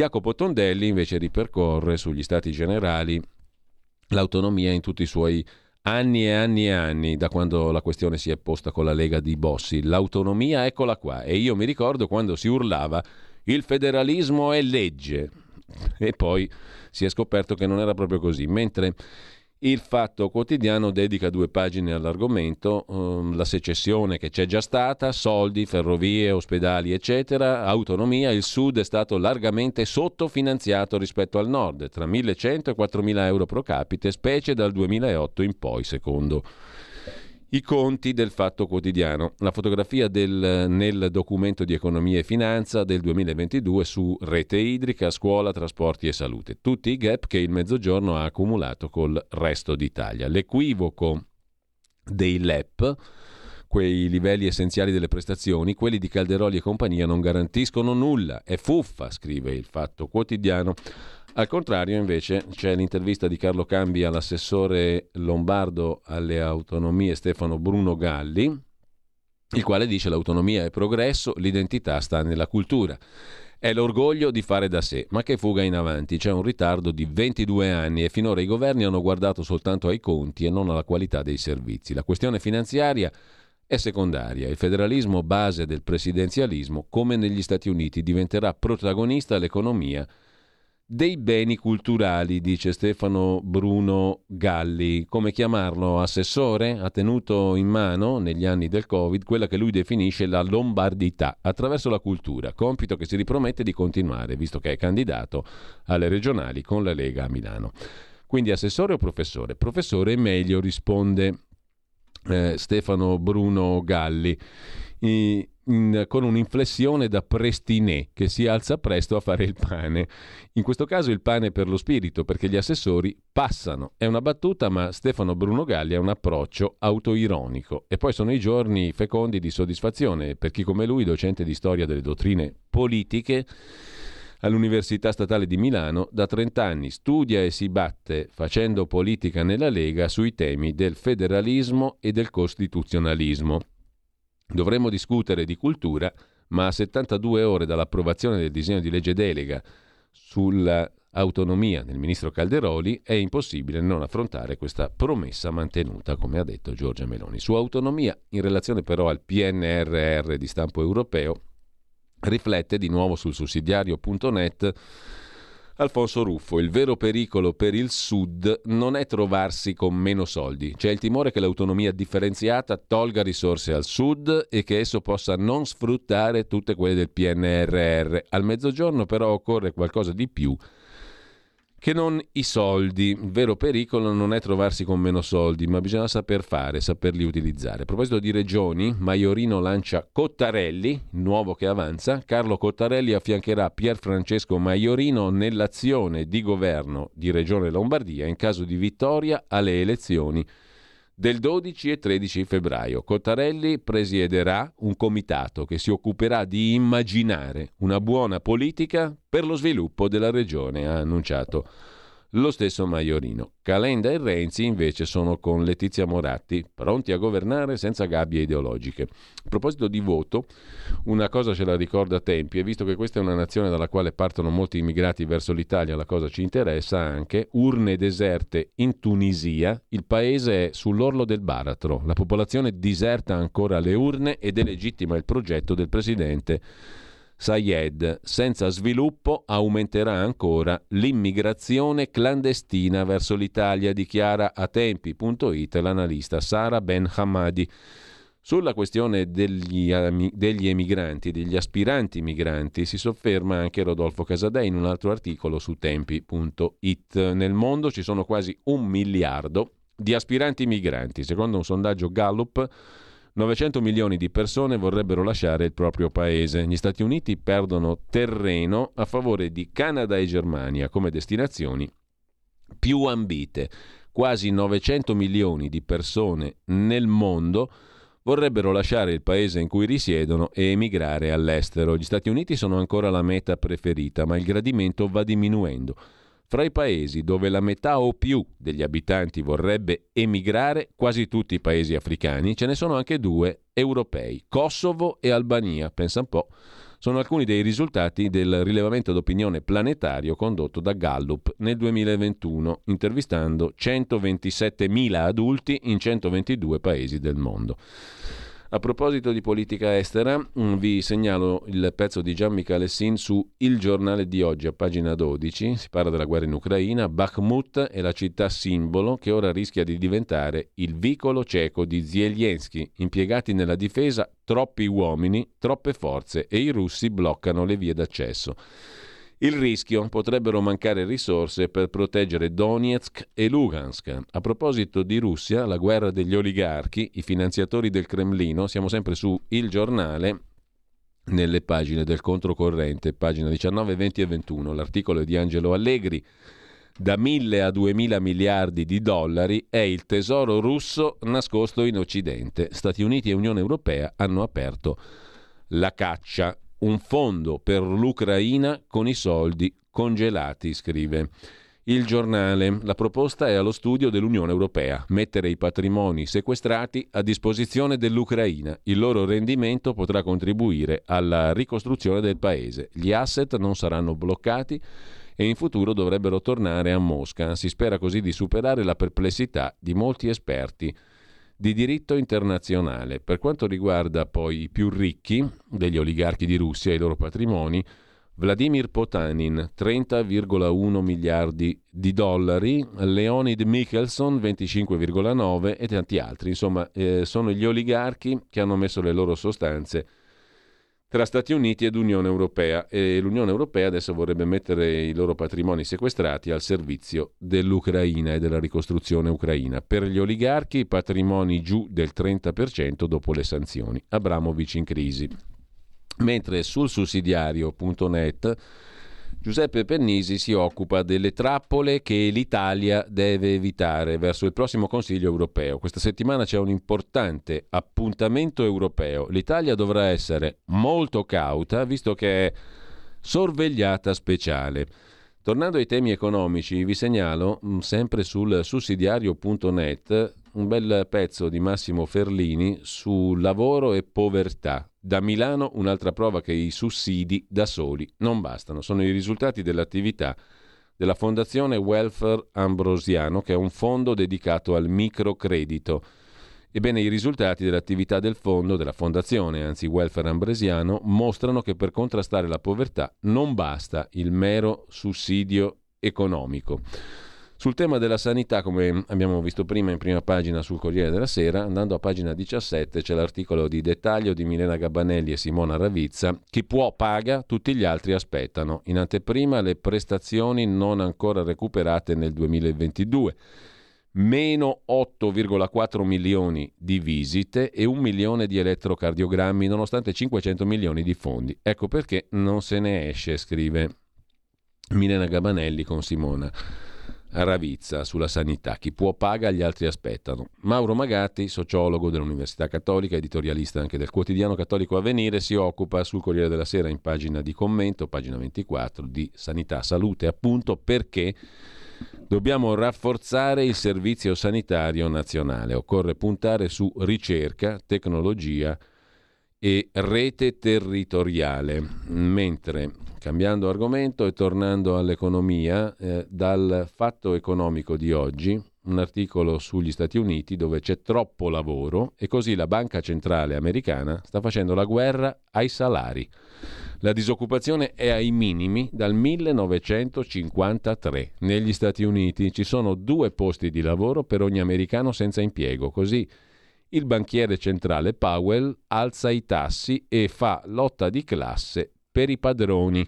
Il livello di consenso verso i sindacati negli Stati Uniti non era così alto da decenni. Anche gli scioperi aumentano, è tornato il conflitto. Il governatore della banca centrale, Jerome Powell, continua nella stretta monetaria, cioè tassi alti, nonostante l'inflazione stia già rallentando. L'obiettivo adesso è disciplinare le richieste salariali. Negli Stati Uniti c'è troppo lavoro e la Banca Centrale Americana fa la guerra ai salari. Su Repubblica Affari e Finanza, invece, Paolo Mastrolilli, sempre da New York, dagli Stati Uniti, si occupa delle grandi società tecnologiche, le big tech, che si scontrano sull'intelligenza artificiale. A colpi di investimenti miliardari, Microsoft ha sborsato 10 miliardi per entrare in chat GPT. Google richiama Brin e Page. Amazon affina Alexa. In campo ci sono anche Meta e Apple. L'intelligenza artificiale è la nuova frontiera del digitale e i colossi ci puntano per non rischiare l'estinzione. Tutti i colossi stanno sviluppando soluzioni interne in questo campo ma si nascondono dietro le acquisizioni o collaborazioni con altri marchi per non giocarsi la reputazione con fallimenti. Negli Stati Uniti al momento ci sono oltre 450 nuove società o start-up che lavorano sulla intelligenza artificiale, mentre il 44% delle imprese pianifica di investire nel settore entro la fine dell'anno. Il rovescio della medaglia per tagliare i costi, i licenziamenti a raffica. I segnali di recessione e il calo degli utili hanno spinto i colossi tecnologici a ridurre il personale. Si va dagli 11.000 tagli di Meta, Facebook, ai 12.000 tagli di Alphabet, Google. Quanto all'intelligenza artificiale, la Cina sembrava aver preso il sopravvento il capitalismo americano però ha rialzato la testa e piccole aziende fondate in un garage stanno raccogliendo il testimone dell'innovazione. I principali investimenti dei grandi gruppi nell'intelligenza artificiale spicca la mossa da 10 miliardi di Microsoft per entrare in Open AI, cioè per entrare in chat GPT sostanzialmente. 20 miliardi ha invece destinato l'IBM, eh, intelligenza artificiale. Sempre su Repubblica, Affari e Finanza, poi vi segnalo a pagina 16 un curioso articolo sull'Ungheria di Tonia Mastrobuoni da Berlino. Gli errori di Orban fanno schizzare l'inflazione in Ungheria al 25%. Nel timore di tensioni sociali, l'autocrate ungherese ha provato a fermare la corsa dei prezzi imponendo tetti e tassando gli extraprofitti mosse che hanno incendiato i costi di alimentari e bollette e ora nei palazzi del potere cresce. La preoccupazione, racconta Repubblica Affari e Finanza dall'Ungheria. Orban ha attribuito alle sanzioni europee alla Russia le colpe per l'impennata dei prezzi, senza prendersi le responsabilità degli errori del suo governo.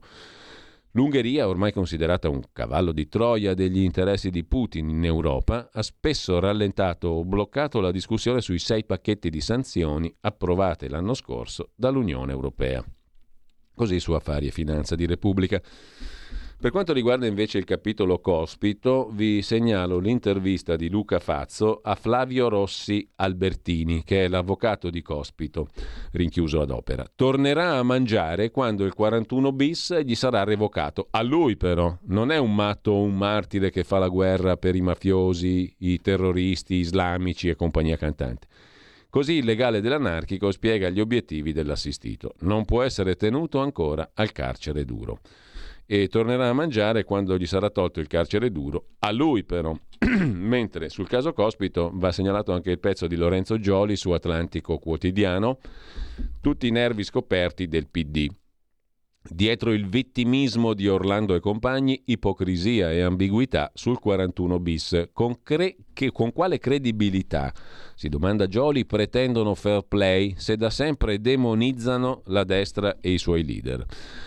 Anche su tempi.it il caso Cospito, la riflessione di Peppe Rinaldi, un gran pasticcio, le ipocrisie della sinistra, la pancia della destra, i cartelli con scritto assassini e le foto di Mattarella e Nordio una roba da pazzi, in questo caso a parlare è Tiziana Maiolo, giornalista, già parlamentare anche per Forza Italia, ex sottosegretario in diversi governi e che fece la lotta contro il 41 bis a suo tempo. Il 41 bis esiste dal 92 Ogni tanto qualcuno dice che esisteva già prima, ma era il vecchio articolo 90 del regolamento penitenziario pre-riforma del 92, che consentiva interventi speciali in caso di sommosse e cose del genere. Io, ricordo a Maiolo, mi sono sempre battuta contro il 41 bis.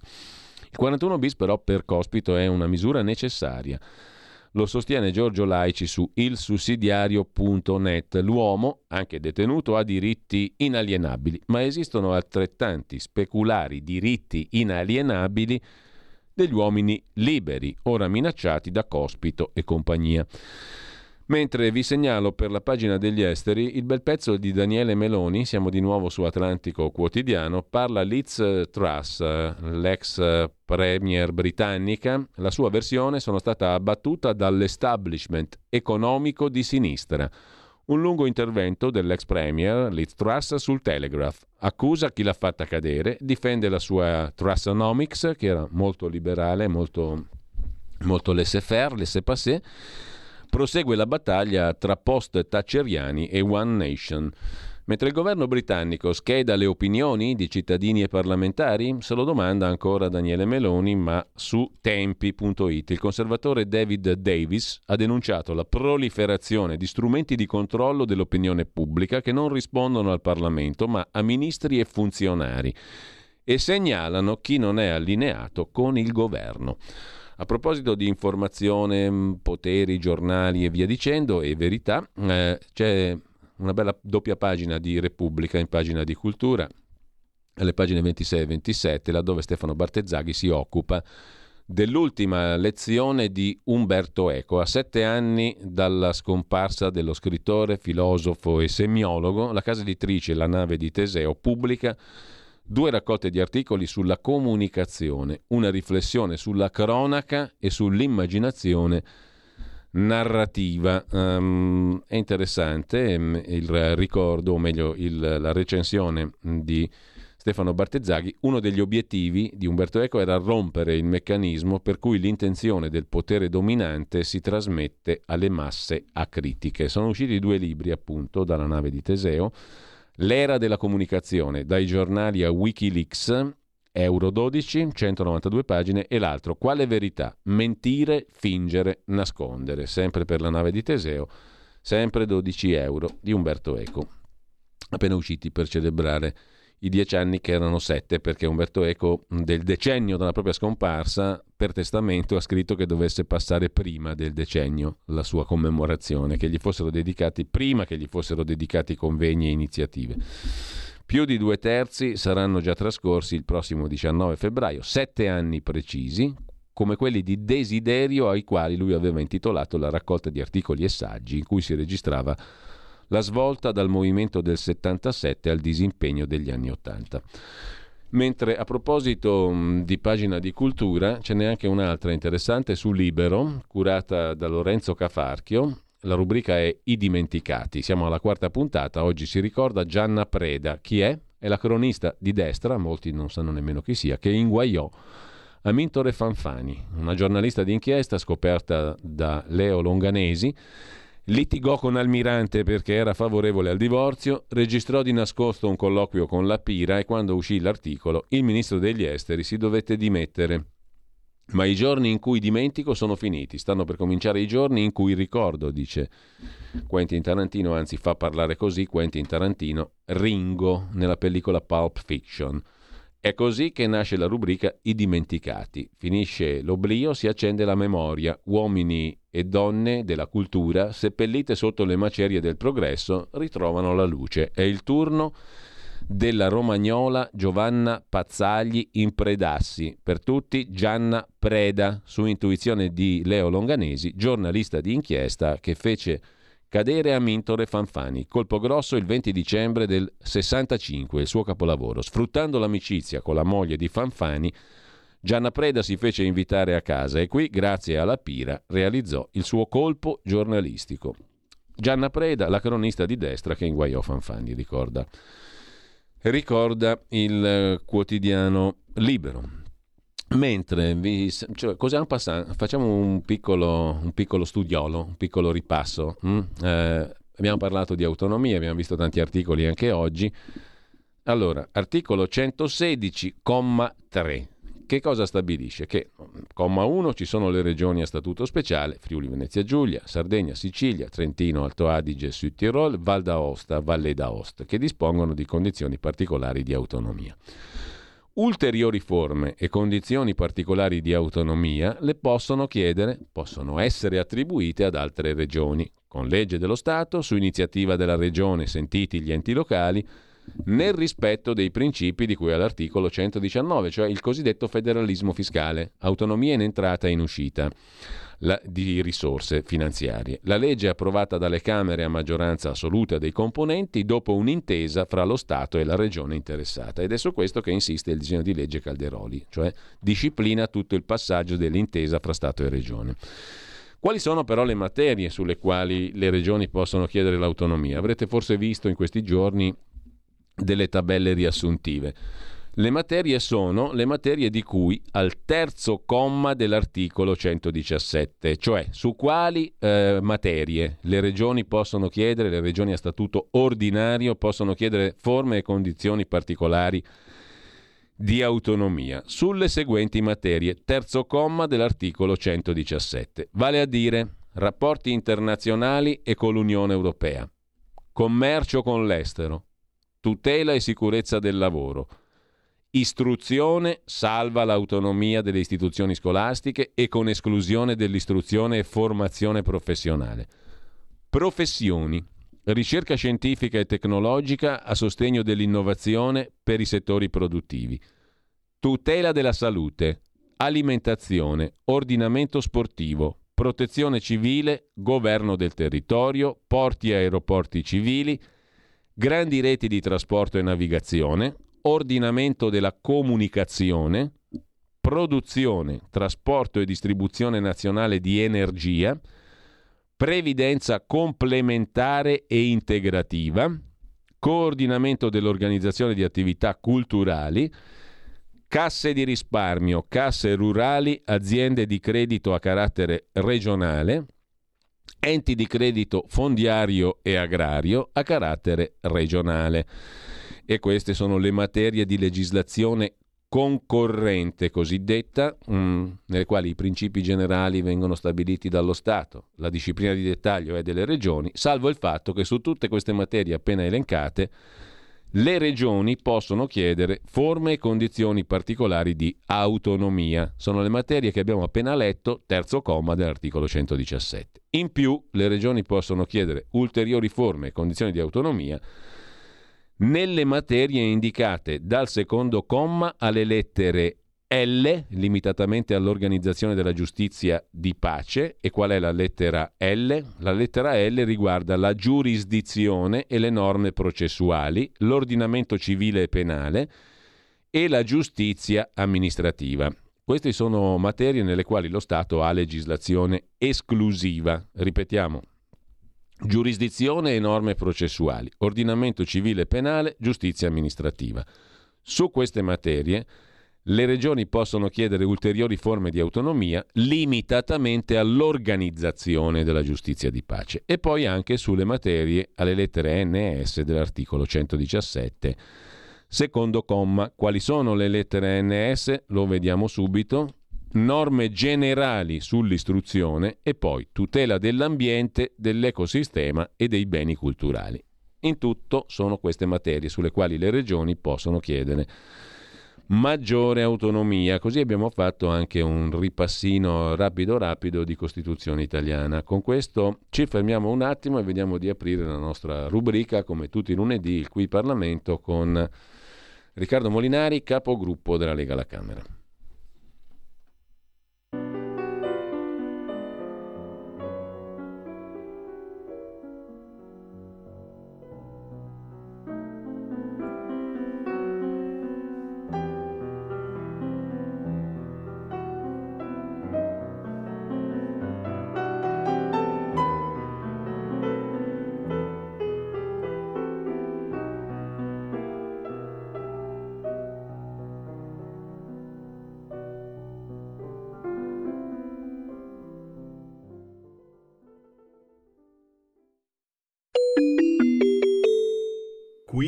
Parlamento. Eccoci qua e come tutti i lunedì a quest'ora io saluto e ringrazio Riccardo Molinari, capogruppo della Lega alla Camera, segretario della Lega in Piemonte. Riccardo, buongiorno, grazie per essere Bu- con noi. Buongiorno, grazie per l'invito. Allora, cadiamo su, abbiamo appena fatto un ripassino di diritto costituzionale rapido e semplificato, perché abbiamo letto i vari articoli sul tema delle autonomie stamattina sui giornali e sui siti internet principali e mh, mm, ci è venuta la voglia, diciamo così, l'utilità di ripassare un po'. No? Abbiamo rielencato adesso tutte le materie che sono oggetto di possibili richieste di autonomia da parte delle regioni. Sono non poche materie, sono anche materie importanti, eccetera. Le abbiamo appena rielencate tutte quante. Ora ti domando però da um, cittadino e anche diciamo da persona che in questi lunghi anni ha un po' studiacchiato l'argomento. Il disegno di legge sulle autonomie non è che soffra de proprio del contrario di ciò che gli si imputa da parte dei critici, cioè un percorso troppo complesso, troppo lungo sulla via dell'ottenimento delle competenze su quelle materie che abbiamo appena elencato adesso? Cioè non è esattamente il contrario di quello che tanti criticano, quelle 18 tappe circa previste dal disegno di legge Calderoli, che si è dimostrato essere persona molto prudente e molto, diciamo così, molto poco incline all'ideologia in questa sua traduzione in atto di una cosa che va detto era, lasciata, era, stata lasciata lì per 22 anni, perché nessuno ha messo mano all'attuazione di quei due articoli che abbiamo appena letto. Il mio dubbio è questo qui, non è che perfino eh, sia troppo macchinosa e che la definizione per esempio de, dei cosiddetti LEP, cioè i livelli essenziali delle prestazioni che devono essere garantite su tutto il territorio, eccetera, eccetera, sia un po' un tappo che impedisce poi di passare alla fase dell'autonomia vera e propria? La butto là come riflessione, controriflessione rispetto a tutti gli alti lai e i rischi e i pericoli che molti sbandierano, no? Purtroppo hai perfettamente ragione. Infatti è un dibattito surreale quello che si sta facendo sull'autonomia, nel senso che eh, la legge, eh, sono d'accordo con te, è fin troppo prudente e, chiariamo, e, chiariamolo subito, certamente non per mancanza di volontà di Calderoli, mm. ma perché si è arrivati alla conclusione che l'unico modo per portarla a casa è cercare di togliere ogni tipo di argomento a chi è contro l'autonomia e l'argomento come sapete è sempre lo stesso, no? si creano due Italie, le regioni del nord prenderanno più soldi, non saranno garantiti gli stessi servizi eh, in tutto il paese e quindi cosa prevede la legge? Prevede che eh, si stabiliscano prima mh, i LEP, cioè quindi i livelli eh, essenziali delle prestazioni, quindi diciamo che un, mm. degli standard uguali in tutto il sì. paese di eh, diciamo, servizi che la regione deve dare sulle varie materie e questo perché? Per superare il criterio della spesa storica, il criterio della spesa storica che invece avrebbe voluto dire cosa? Che per le nuove competenze che verranno assegnate alle regioni, ogni regione si tiene i soldi che oggi eh, riceve dallo Stato. E questo in teoria appunto è fatto perché si teme, cioè l'argomento che viene usato contro le regioni del mm. nord è che con la spesa storica le regioni del nord avrebbero di più e in questo modo si cristallizzerebbero le diseguaglianze. In realtà, dal mio punto di vista, se noi andiamo a fare i LEA, i LEP, eh, potrebbero esserci delle grandi sorprese. Cioè, secondo me noi potremmo andare a scoprire che in realtà la spesa storica dimostra che le regioni che oggi gridano lo scandalo sono quelle che nei rivoli della spesa storica hanno avuto molte più risorse, solo che erano spese per altro. Perché le regioni del nord sono quelle che per cittadino oggi spendono di meno, come pubblica mm. amministrazione e danno i servizi migliori. Eh, è certo che l'ammontare della spesa è più alto perché se prendiamo la Lombardia, la Lombardia ha 10 milioni di abitanti. Eh, certo, bisogna fare il pro capite. È esatto, cioè è evidente che ha un trasferimento più alto rispetto alla Basilicata, per fare un esempio, no? ma è una questione di, una questione di popolazione. Ma se andiamo a vedere invece la spesa per cittadino, la Lombardia è quella che spende di meno. Quindi alla fine, eh, secondo me, questa storia qua dei LEP è un modo per tirarla lunga, come giustamente dicevi te, anche se in legge di bilancio si è fissato il termine di un anno, cioè in legge di bilancio si dice entro un anno si devono stabilire i LEP, sì. se no si passa alla spesa storica. Ma in realtà eh, probabilmente ci darà delle risposte che sono l'opposto di chiusa quell'argomento eh, dei LEP contro la spesa storica. Poi dall'altra parte... Del resto mi questione... sembra, Riccardo, che è un libro ancora fondamentale come quello del professor Ricolfi, no? eh, di tanti anni fa, proprio su queste sì. questioni, abbia stabilito quello che stavi dicendo tu, cioè che certo. la spesa pro capite è di gran lunga superiore in molti casi al sud rispetto che al nord. La questione è tutta nella gestione. Assolutamente sì. E poi c'è un altro tema, eh, diciamo di rallentamento rispetto alla riforma. Eh, teniamo sempre a mente quando ecco, il libro si intitolava, lo ricordo, Il sacco del nord. Eh? Eric Colfi diciamo che è un'autorità riconosciuta nell'ambito del trattamento dei dati. Io non voglio citare le ricerche di Union Camere del Veneto, che poi sono state però confermate dal libro di Ricolfi, che testimoniano che se c'è qualcuno che deve lamentarsi oggi sono 3-4 regioni che danno molto più di quello che ricevono. No? Allora, la, la, graduatoria è, la, graduatoria è, nota di, del costo pro capite. La Lombardia è quella che spende di meno, segue il Veneto, poi c'è l'Emilia Romagna Romagna, poi c'è il Piemonte, cioè queste sono le prime quattro eh, come spesa pro capite pubblica. Quindi, eh, e se poi andavamo al dare e avere, metti dentro un eh, pedino di marche e hai finito con le regioni che danno, tutte le altre ricevono esatto, più di quello che esatto. danno. Esattamente, questo è. E, poi ti dico, oltre a ciò, chi eh, da sinistra eh, contesta questo tipo di, di, riforma, in realtà sta contestando la Costituzione, perché ricordiamo sempre che le materie assegnabili alle regioni sono le materie concorrenti stabilite dalla riforma del 2001 fatta dalla sinistra. E voglio aggiungere che questo percorso che prevede prima i LEP e poi che il Parlamento debba deliberare sulle materie concesse mm.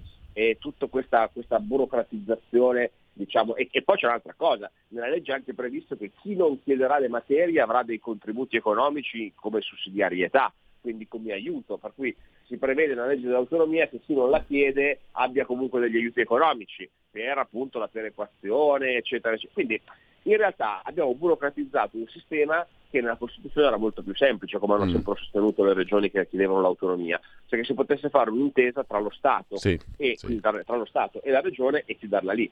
Invece qua per dare maggiori garanzie, per farlo diciamo digerire a tutti, sono inseriti tutti quanti questi paletti, ma per chiudere la penso esattamente come te, cioè rispetto a quello che si poteva fare la burocratizziamo e la, la, rendiamo molto più lungo il percorso, quindi questa accelerata... Diciamo che presumibilmente in 18 passaggi che abbiamo contato, in 18 passaggi c'è amplissima possibilità di, di far abortire tutto, no? Eh certo, è quello su cui contano diciamo, i nostri avversari, che come avete visto dicono sì sì la Lega esulta per l'approvazione del disegno di legge in Consiglio dei Ministri, ma non c'è nulla di approvato perché effettivamente un disegno di legge non è un decreto, quindi non è che è valido in questo momento, eh, l'obiettivo sarà quello di farlo arenare in Parlamento. Ecco, um, seguiremo attentamente il percorso come abbiamo sempre fatto in questi lunghi anni. Intanto faccio un salto completo di argomento e ti chiedo cosa c'è di rilevante nel calendario della Camera di questa settimana, oltre al decreto Guarda, questa. Questa settimana Camera e Senato non si radunano perché essendoci la campagna eh, esatto, certo, sì è vero, dal 13 al 17 febbraio è l'altra settimana, chiedo scusa. In effetti sì, non... la, la, prossima abbiamo la cosa più importante, il decreto, decreto Flussi.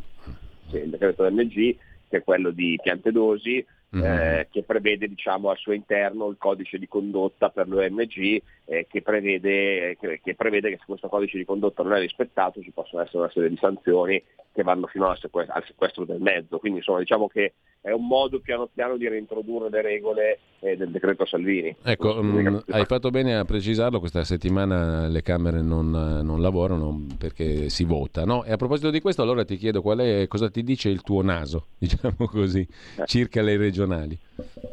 Ma guarda, io sto facendo molto, sto girando abbastanza in Lombardia per la campagna elettorale, ero a Palazzago sabato sera, eh, anche la settimana prima ero a Milano e poi sempre un'altra festa in provincia, in provincia di Bergamo e sarò domani a Milano per la chiusura con i leader eh, al, al Teatro dal Verme e poi l'ultima sera, venerdì, faremo la chiusura a Brescia e prima immagino ci siano un'altra serie di eventi, sono talmente tanti che adesso non me li ricordo, però so che saremo in un mm. po' di posti. ecco. eh, ma in Lombardia ti dico, l'aria che sento eh, sicuramente c'è la voglia di... i nostri militanti si rendono conto del peso della partita, nel senso che eh, è chiaro, beh, tutti ci aspettiamo che Fratelli d'Italia eh, sia davanti, questo lo dicono i sondaggi, però è chiaro che il risultato della Lega in Lombardia è fondamentale per il peso che noi potremo avere a Roma, soprattutto sulla partita dell'autonomia. Quindi diciamo che un Fratelli d'Italia che ci sta davanti è nelle cose, bisogna capire quanto sarà il distacco e mi pare ci sia grande consapevolezza di questo da parte dei nostri militanti. Poi quello che eh, mi dicono, eh, facendo la campagna elettorale, parlando con le persone, che purtroppo c'è poca consapevolezza da parte degli elettori che si voti questo weekend. Eh, diciamo che sono elezioni di cui si è parlato poco a livello nazionale, quindi tanti cittadini, avendo votato pochi mesi fa per le politiche, non si stanno interessando e quindi il dato dell'affluenza sarà diciamo, un altro dato da tenere monitorato. Sicuramente la paura che c'era della Moratti, il fatto che questa potesse sfondare o prendere voti nel centro-destra, mi pare che sia molto calata, cioè non, non sento questa percezione della Moratti come un'avversaria, eh, come un'avversaria temibile. Maiorino, diciamo che hanno scelto mm. il candidato peggiore eh, rispetto a noi, cioè un candidato che non ha potere attrattivo nel nostro elettorato, quello di Maiorino è molto, molto identitario di sinistra radicale, quindi diciamo che prende voti da un mondo completamente diverso dal nostro. Quindi allora, de, de, la sensazione che ho è che Fontana non dovrebbe avere problemi e se poi ci tocchiamo, tocchiamo tutti ferro, però la sensazione è che Fontana dovrebbe vincere bene come centrodestra, grande, la grande partita sarà lo scarto tra noi e Fratelli d'Italia. Sul Lazio sono andato a un evento elettorale sì. settimana scorsa ma ho molto meno il polso, cioè non avendo sì. fatto diciamo, direttamente campagna elettorale, però gli amici della Lega del Lazio mi dicono che si dovrebbe vincere, Rocca dovrebbe vincere bene e la Lega tutto sommato dovrebbe avere un risultato dignitoso. Questo è quello che mi dicono però ho meno il polso diretto.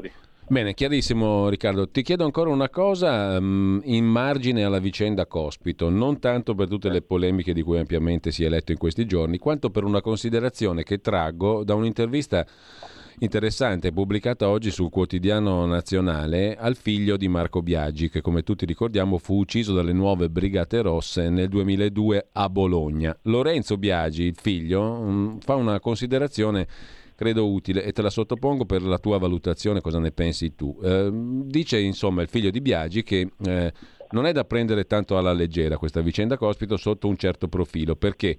Perché c'è lo stesso clima di quando fu ammazzato suo padre. E gli appelli per Cospito sono sbagliati perché loro, eh, i brigatisti rossi che uccisero mio padre, e gli anarchici sono due mondi che sono in perfetto collegamento. No? È stato dimostrato attraverso intercettazioni, in particolare a Bologna, che ci sono collegamenti molto fetti fra il mondo anarchico e quello eversivo e terrorista. E si ricorda anche come molti anarchici che oggi protestano per liberare Cospito, abolire il 41 bis, sono gli stessi già condannati per il sostegno nel 2007 a Nadia Desdemona Lioce, che è una delle brigatiste rosse che uccisero Marco Biagi.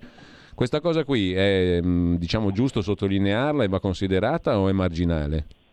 No, no, va considerata perché il clima sicuramente non è bello, l'abbiamo visto anche con le azioni che questi vari movimenti diciamo anti-Stato, non in soltanto anarchici, ma questi vari eh, movimenti eh, terroristi hanno messo in campo in questi giorni, eh, in Italia e in Europa. Quindi che, che il pericolo ci sia è evidente, che ci sia diciamo, dietro la battaglia di Cospito una saldatura di tutto quel sistema, quella galassia di associazioni di mondi che sono contro lo Stato. È altrettanto vero perché eh, insomma, anche le polemiche di questa settimana insomma, sulle, sulle intercettazioni, insomma, sui colloqui riservati avuti in carcere da Cospito, eh, la diffusione di questi dati sensibili da parte di Donzelli hanno comunque aperto eh, il dibattito su un tema, cioè che ci sarebbe comunque una saldatura dimostra anche diciamo, la, eh, l'interesse dei, dei, dei, capi della malavita, dei capi mafiosi all'abolizione del 41 bis, ma questo è, è sottinteso, no? è ovvio che se uno fa una battaglia contro il 41 bis, tutti quelli che sono 41 bis tendenzialmente l'appoggiano e parlando di capi mafia ci sono anche associazioni criminali che evidentemente possono avere interesse a spingere in questa direzione e poi che sia una saldatura appunto tra il mondo terrorista, il mondo nazico, il mondo brigatista e in questo caso le mafie, mi pare chiaro perché, perché c'è un obiettivo comune. Da una parte è, è, una battaglia che promette di fare una lotta contro lo Stato, e quindi questo lega diciamo, un certo mondo, e dall'altro c'è poi un interesse diretto, cioè di chi in questo momento ha 41 bis, che diciamo, tendenzialmente non sono delle brave persone, ecco, parliamo di capi mafia, di assassini, di terroristi, mm. parliamo di A proposito qua. di questo, l'ultimissima cosa, eh, io ti confesso una mia sensazione, mh, mm, chiedo una tua valutazione, eh, questa chat di Messina Denaro, l'audio Whatsapp, nel quale lui impreca contro, per essere rimasto nel traffico per le celebrazioni del 23 maggio che ricorda la strage di Capaci e Falcone, no? le celebrazioni di sta eccetera eccetera a me francamente mi sembra una roba di un loffio e di un uh, finto, un, di un montato che mi sembra quasi incredibile.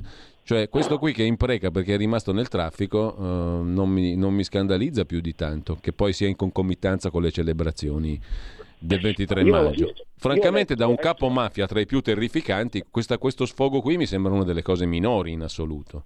Eh, io ho letto la notizia, non ho sentito l'audio, cioè, l'ho vista scrollando internet, insomma, al mattino nella rassegna delle notizie, non l'ho sentito. Però diciamo che io il primo pensiero che ho fatto è un altro, cioè viene fuori adesso l'audio, cioè, voglio dire, se era intercettato, ci sarà un geolocalizzatore, cioè, sapranno do, do, dove era in quel momento in cui imprecava. Boh, non lo so. Mm, mm, è, mi sembra strano che tutte queste cose vengano fuori adesso che è mm. stato preso, no? Se eh, era no, ascoltato, se era ascoltato, si sapeva dove si muoveva, eccetera, anche prima, perché è stato preso così? Boh, non lo so. Sono boh. cose che Se poi te lo ascolti, francamente, ti dici, vabbè, tutto qua. Cioè, io penso di essermi espresso anche in maniera molto più pesante di Messina Denaro. Certo, non, non, in concomitanza magari con le celebrazioni del 23 maggio, ma quello non mi colpisce molto poco da parte di un, un capo mafia di, quel, sì, di, quella portata. Da parte di uno Comunque. che ha contribuito, diciamo, ah. a quei fatti. cioè, sì, appunto. immaginare una partecipazione emotiva diversa. Ecco. Certo, forse avrebbe fatto notizia al contrario. Diciamo. Comunque, al di là di esatto. questo, al di là di questo io ti saluto Grazie a Riccardo Molinari, buona settimana, buon lavoro e, e buon Grazie. voto alla fine per tutti. Grazie a te e agli ascoltatori. A presto, eh, intanto piccola pausa e poi la grande città con Carla De Bernardi in versione molto più live del solito. Qui Parlamento. Avete ascoltato la rassegna stampa. thank you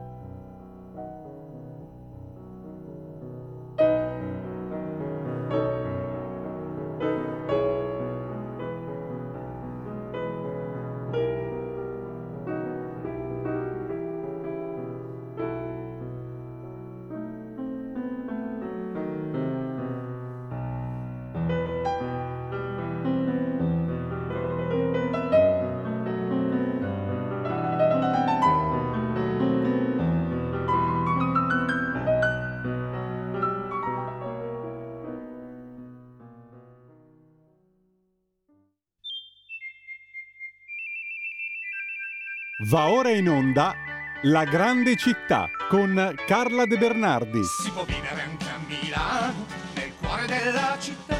C'è tanta gente Eccoci qua, lunedì 6 febbraio. Eh, buongiorno a Carla De Bernardi che, come dicevo prima, stamani è in versione più live del solito perché è in un luogo mh, mm, che ben conosce della città di Milano e che ben conosciamo anche noi tramite lei, ovvero il cimitero monumentale di Milano. Buongiorno Carla innanzitutto. Buongiorno, buongiorno Giulio, buongiorno agli ascoltatori, ma io vi posso far vedere dove sono in qualche modo, no? Eh, se ti chiamiamo via Skype con il tuo telefonino, sì, Se... Eh, no, non so, se, non so se sono abilitata a Skype. Eh, e allora lavoriamo di fantasia. Sei, un'invia- di fantasia, sei un'inviata perché- sul campo questa mattina. Esattamente, sono proprio qui davanti alla tomba di, è sepolta Fer- Fernanda Wittgens. ehm, Perché stamattina parliamo di lei, Fernanda Wittgens, la prima direttrice della Pinacoteca di Brera. E qualcuno l'avrà vista anche in tv nel film tv Fernanda, appunto, che è andato in onda Molto martedì bello. 31 gennaio scorso su Rai 1. Sì, molto bello, con una bellissima attrice con gli occhi azzurri, mi sembra si chiami Matilde Gioli. Sì. E, e Fernanda Wittgens è stato un personaggio eh, molto significativo nella storia di Milano, nella storia di Brera, nella storia eh, italiana, perché lei sì, è stata la prima direttrice di Brera, ma è stata anche la prima sovrintendente di Brera, perché poi viene appunto alla- dopo il 47 diventa anche sovrintendente. E lei eh, eh, eh, va a lavorare a Brera chiamata da Ettore Modigliani, che era il sovrintendente di Brera, lei era laureata in, eh, in, eh, storia dell'arte, mi pare, comunque qualche, qualche materia attinente e voleva a tutti i costi lavorare nel mondo dell'arte, viene presentata a Modigliani e eh, lui rimane molto impressionato da lei. Lei comincia come operaia a Brera, quindi ha un ruolo diciamo operativo ma non, non, ehm, non di, sta- non di, di, di- di vertice. Culturale. Arriverà proprio al vertice di Brera, perché poi a un certo punto Modigliani, che era ebreo, dovrà eh, scappare eh, dopo le leggi razziali del 38 e si rifugierà nelle Marche. Si rifugierà nelle Marche, poi verrà reintegrato dopo la guerra e, e Fernanda lo affiancherà come, come direttrice e poi diventerà lei a sua volta sovrintendente. L'importanza di questi due personaggi e poi anche di Franco Russoli che sarà il successore di, di Fernanda eh, è che loro hanno veramente innovato nell'ambito museale perché eh, Fernanda fu la prima, ma già Modigliani aveva fatto parecchio in, in questo senso, fu la prima che aprì Brera alle scuole, aprì Brera a- alla città, quindi non era più un museo chiuso soltanto per i pochi visitatori privilegiati, ma diventa un luogo anche di didattica dove si va a studiare storia dell'arte, dove vanno le scuole, dove si cominceranno a fare addirittura degli spettacoli. Immagina che quell'epoca lì non era un'epoca come oggi che è normale che succeda di tutto in città, nei musei, per le strade. E stiamo parlando eh, di anni in cui ancora non, non c'era questa tendenza a- a- a- ad aprire le porte dei musei e che erano luoghi ancora abbastanza sacri, no? E invece lei fu proprio quella che decise che, che, che Brera doveva vivere, doveva diventare la- quella che noi oggi chiamiamo la Grande Brera, ehm, è quello che era il suo progetto, che poi fu portato avanti anche da Russoli e che oggi porta avanti James Bradburn, che è il sovrintendente di Brera, che proprio si sente l'erede di, di- di questi tre grandissimi personaggi. Fernanda è importante per tante cose, anche per aver salvato la vita a tantissimi ebrei. E, tant'è che lei è ricordata alla montagnetta, ehm, la montagnetta tra i giusti, no? Aspetta Sì. che mi fermo perché ho paura che i miei piedi sulla ghiaia facciano rumore. No, no, no, ti sen- non- Eh, lei è ricordata tra i giusti perché lei riuscì a salvare tantissimi ebrei durante la guerra e, e- e quindi ha, ha meritato anche questo, questo onore. No? Lei muore all'improvviso nel 57, e era giovane, era ancora giovane, e, e lascia questa grandissima eredità appunto a Russoli che, la- che continua il, il suo lavoro. Lei fu quella che riuscì a far comprare a Brera la Pietà Rondanini, perché la Pietà Rondanini a un certo punto era sul mercato e erano interessati alla Pietà Rondanini altri musei, ma soprattutto gli Stati Uniti d'America, Mm. e lei riuscì a far sì che il comune di Milano per 130 milioni di lire di allora comprasse la Pietà Rondanini e, e quindi è riuscita a, a tenerla in Italia, perché altrimenti come la Gioconda, eh, il- uno dei nostri capolavori più, più significativi e più conosciuti sarebbe all'estero. Tra l'altro fu proprio Modigliani che un anno fece arrivare la, la Gioconda a Milano da Parigi, perché sapete che fu portata a Parigi in epoca napoleonica, riuscì a esporla a Milano, mi sembra nel- nel- alla fine degli anni 30, Ehm, e, e, poi, poi ripartì per Parigi perché, perché eh, come tutti sanno, la, la, la, Monna Lisa, la nostra Monna Lisa al Louvre. E quindi eh, diciamo che Fernanda fu un personaggio fondamentale nella storia di Brera, proprio perché aveva capito che bisognava che eh, Brera diventasse un luogo frequentato costantemente, aperto a tutti e, e quindi anche eh, un, un, luogo molto importante per la didattica. E quindi dobbiamo ricordarla per tutte queste cose. E devo dire che nella, nello sceneggiato la Matilde Gioli l'ha, l'ha interpretata molto bene. E lei eh, a un certo punto Russo gli scrive un libro che si chiamava Mentore, ma essendo ebreo non lo può firmare e quindi lo firma lei lo firma lei e riesce a fare pubblicare questo libro eh, durante la, il periodo in cui Modigliani era in esilio all'Aquila, se non ricordo male. Poi Modigliani scrisse anche delle memorie che non furono pubblicate, ma credo che Schirale abbia pubblicate di recente, se non, se non vado errando.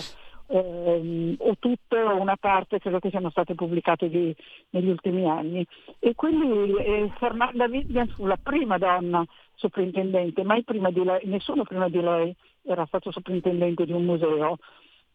E, um, aveva delle sorelle nel, nel telefilm, nel telefilm, io chiamo ancora telefilm, sì, eh, si vede molto TV. bene anche la sua vita familiare. Lei poi fu tradita da un eh, ragazzo che lei stava cercando di salvare. Un ebreo tedesco. Sì, un ebreo tedesco che lei stava mm. cercando di salvare perché lui gli aveva, le aveva detto, usiamo il, la giusta particella, le aveva detto di, essere, di non avere i documenti, di essere in pericolo, e invece in realtà lui la tradisce. La tradisce e lei viene imprigionata, viene incarcerata e ehm, credo che sia in... 14 in luglio del 44 ecco, è arrestata. Eh, mm. Un paio d'anni credo che lei rimanga, no forse meno. Qua, viene condannata a 4 anni, però poi ne fa meno. Sì, ne fa uno e mezzo o due, perché nel frattempo riescono a farla liberare, nel frattempo no, poi... Forse addirittura solo sette mesi di carcere riesce a fare perché poi mm, con un, falso, con un falso, certificato medico mh, mm, i suoi familiari riescono a farla trasferire in ospedale. Esatto, e poi mi sembra che la liberano addirittura proprio, se non ricordo male, la coincidenza, cioè la coincidenza, eh, la storia ci dice questo, il 24 aprile del 45. Sì, sì, che, sì, esatto, esatto. Ecco, e quindi per fortuna fa poco carcere, poi non so di che cosa sia morta francamente, ho cercato nel, eh, nella sua biografia ma non l'ho trovato perché lei muore nel 57 che avrà avuto sì, poco più di 50 anni, 55-56, in che anno era nata, tu te lo ricordi?